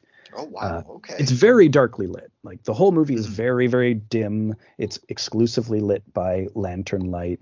Uh, and it's just these people trapped in a cave who encounter this huge Cthulhu-esque monster. And they they they uh it's a stop motion monster that's super well realized. Oh, cool. Also has a really great early horror synth score. Oh, gotta love those. Uh, next up we've got Full Metal Jacket. I have seen the first half of the movie and not the second half of the movie. And I've only seen the first half the one time. And I can tell you almost everything that happens in it. because it is just like yeah it, it is one of those perfect sequences in a film that etches itself into everybody's brain and will never go away like R. Lee Ermey had a career after this as, as an Yeah. actor. Yeah. Yeah, wasn't he like not an actor, just an actual drill sergeant who came on to as a consultant and they just put him in front of camera? Well, it, it's it's a bit of that. Like he was a technical advisor, and then like they, like Kubrick made him become an actor, but like they they put him through really they, they did their own drills with him where he had to learn all of his lines while they threw shit at him to make sure that he could actually act rather than just be a guy who knows how to yell at at uh, soldiers All right. Holy but uh, like this is the viewing that it finally fully clicked with me. Uh, I I think this movie is a fucking masterpiece. I I it's it's one that just finally totally clicked into place for me this watch. yeah. How is the second half compared to the first? Because I don't think anyone I ever hear anyone talk about it. It's usually that that's sort of usually the thing is everybody says the first part is way better than the second, but I would say that they're equally good. And I think the second part is essential because it's showing the effects of the first part. It's showing how the dehumanization process of uh, the boot camp and uh, all of the stuff. Like you know, obviously in the first part you have D'Onofrio as Sar- Private Pile. Yeah, Who- Gomer Pyle or Yeah, whatever his real name is supposed to be. Leonard, uh, but he he he's this soft, kind of chubby guy who just can't quite do it, and there's no one who's willing to help him until uh, Joker sort of is sent to help him for a little while, and he starts to grow. But then, you know, they he's betrayed. You know, they do the the blanket party sequence, which is Mhm. uh, still just so chilling. And then you know he he's kind of broken by that, and there's this there's this scene where uh, Ermey is yelling about how Lee Harvey Oswald and Charles Whitman are great products of the Marines because they're such good killers and stuff. And it you you see Pyle reacting to it and it it's where his brain twists and it's where he clearly decides to kill Hartman and himself. Mhm. And that, that's sort of like the end sequence that ends the first part. And then yeah. the second part is in Vietnam, and it's just like showing how authority, eh, like all people in these layers of authority, are basically incompetent and are, do not know what they're doing. And it's just all of these people, uh, all of these very young men, like just out of childhood, who have gone through this crazy dehumanization process and now are just sent to kill people around the world. And yeah, it- it's it's just an intense movie. It's so beautifully shot, like some most incredible shots of Kubrick's whole career, which is saying something. It's a great movie. All right. Uh, next up is Double Target. This is a much less good Vietnam movie. oh, it's not as good as Full Metal Jacket. yeah, Is it better than Apocalypse Now? mm, so it's the same year as Full Metal Jacket, 1987. It's a it's more of a Rambo exploitation, let's say. Oh, this is a sensitive. it's a Bruno Mattei movie, who you may recall from Endgame. Oh, yeah. Uh, I don't okay. know what else. It's written by Claudio Fragasso, who did Troll 2, Mm, right. director of Troll 2. And it's one of, you know, it's one of their collaborations. They did lots of movies together. It's them doing a Vietnam movie. Cool. there's lots of exploding huts, lots of squibs. Uh, there's uh, some pretty wild helicopter stunts, but it's a little too long. The, my favorite hmm. part is definitely Donald Pleasence, who I think had like Montezuma's Revenge or something. He is Oh no. so sick the whole movie. You can see him just visibly ill. Oh, poor. I love Donald Pleasence. Me too. Next up is Silver Bullet, which we have also covered. oh yes. God, I love this movie. Like this is one that it's it's another thing where I having talked about it like a year or so ago and coming back to it now and having all of it in mind, I loved it so much more this time. Just Oh, right on. all of the performances. Everett McGill is so funny as the werewolf preacher. has been torn apart. That guy is incredible. Kent Broadhurst. Every single moment he has in the movie is so funny. Like just that he is introduced coming into the middle of a fight and he's like, Has anyone seen my boy Brady? and like he's already weird, and then it cuts instantly to uh Terry O'Quinn with the the bloody uh kite that we last saw Brody flying and like praying shell shocked and then you get to see the dad finding the body in the gazebo that's just like torn to bits. And he does that incredible oh oh oh insane. Uh great. I loved it. It's so much fun. Next up is cop game. This is another vietnam movie by bruno mattei and claudio fragasso. Oh no. this one's set in the dying days of the war.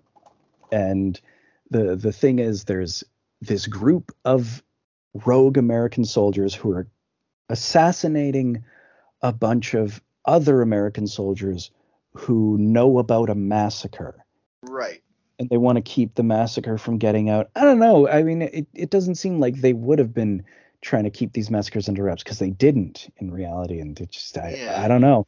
But that's what they're doing. Uh it's it, it doesn't really matter. It's mostly just a whole bunch of gunfights which are crazy. Uh there's it had no budget okay? So there's there's a car chase scene and i've never seen this before they use toy cars.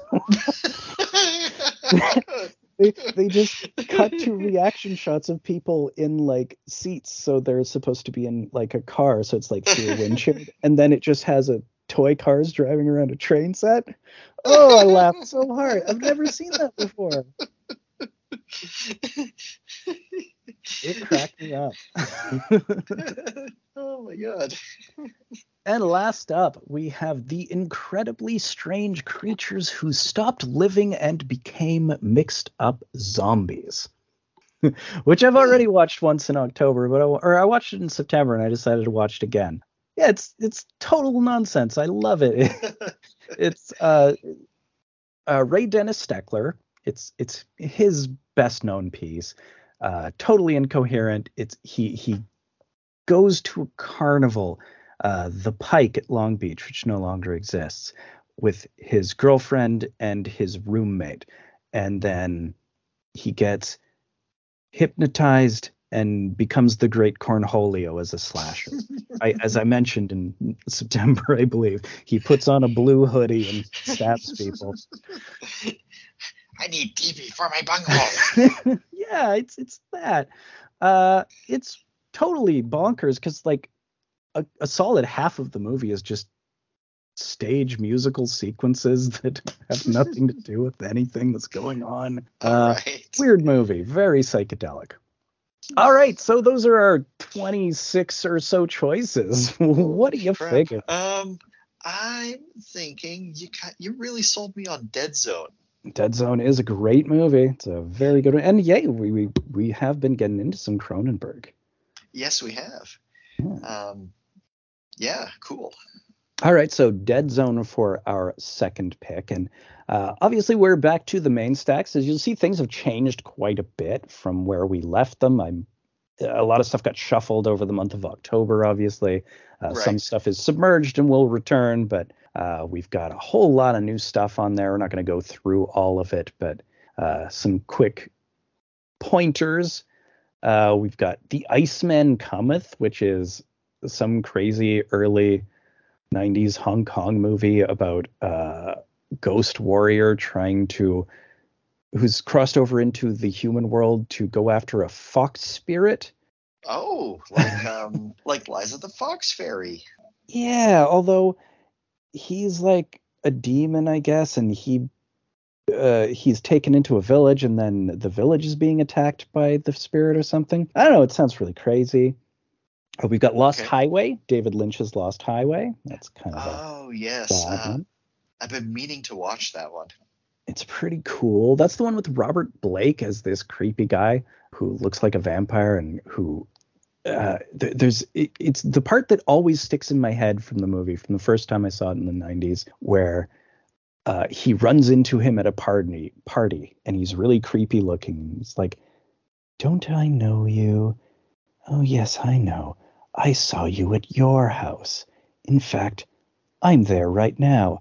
And he picks up a phone and says, call me. And so uh, our guy, I think it's Bill Paxton, he dials the phone, and on the other end, the guy picks up at his house, says, I told you. And then both of them, like, they're, he's staring into his eyes right there. They just start laughing on both ends of the phone. Incredible. right on. Uh, we've got the brain from planet Arous in here, which is about an evil brain from space that takes over an atomic scientist, and then a good brain from space that takes over the scientist's dog to try to stop it. Uh, we've got the Milky Way, which is another uh, Buñuel, and we covered Exterminating Angel a little while back. oh, okay, cool. This is one of his about uh, pilgrims, uh, two two drifters on a holy pilgrimage, uh, and just en- encountering lots of weird Christian iconography in the Buñuelian sort of way. Uh, and also Doctor Sleep, which is the sequel to The Shining, made in Right. 2019. Pretty good, Hmm. pretty good. Cool. So, what do you Um, figure for our first return to the stacks after October? Well, well, well, well. I've been meaning to watch Lost Highway, so let's do that before I forget to watch it again and it just kind of disappears from my mind again. All right, cool. I mean, it's definitely one I was going to get to relatively quick because I love this movie. Uh, this is the new Criterion release of it. Finally came out. Stoked. Uh, all right. So next week we got uh, Lost Highway and The Dead Zone. Kind of sticking with our horror theme. I dig it. well, I, I do feel like we kind of lost a week of horror. Uh, we kind of did, yeah. Sort of. Yeah. I mean, it wouldn't have gone up in October, but Well, we would have been recording November 1st, so we it, it's sort of arguable, but it does feel like we want to have one uh, extra horror week because ah, the spooky You- stacks roll on. You don't have to let him go. Hell no, I watch horror year round. I mostly watched horror after the end of uh, Halloween, as you can see. Most of the Yeah. picks after were, other than those Bond ones and Full Metal Jacket. I think we probably covered more horror on here than anything else. It's such a fun genre. It's it's it's it's one of those genres that has so many themes and is so much fun to just talk about and examine, and pick apart. For sure. All right. Well, then next week we got Lost Highway and The Dead Zone. Do you have any last thoughts this week? Uh, no, I close up. All right. Well, uh, thanks everyone so much for listening. Uh, sorry for the week we missed. Uh, Feeling, I'm feeling a lot better though. How about you? yeah, I think so for the most part. I, Good, I good. will. I'm I'm hoping that uh, I'm not gonna have any further illness here, oh but God, I guess hope we'll see. not. It's been a long, tiring week, and I don't like being quarantined. yeah, yeah. Don't, don't let your guard down. This shit's no joke. that sucks. All right. Well, uh, thanks everyone so much for listening, and Shimon.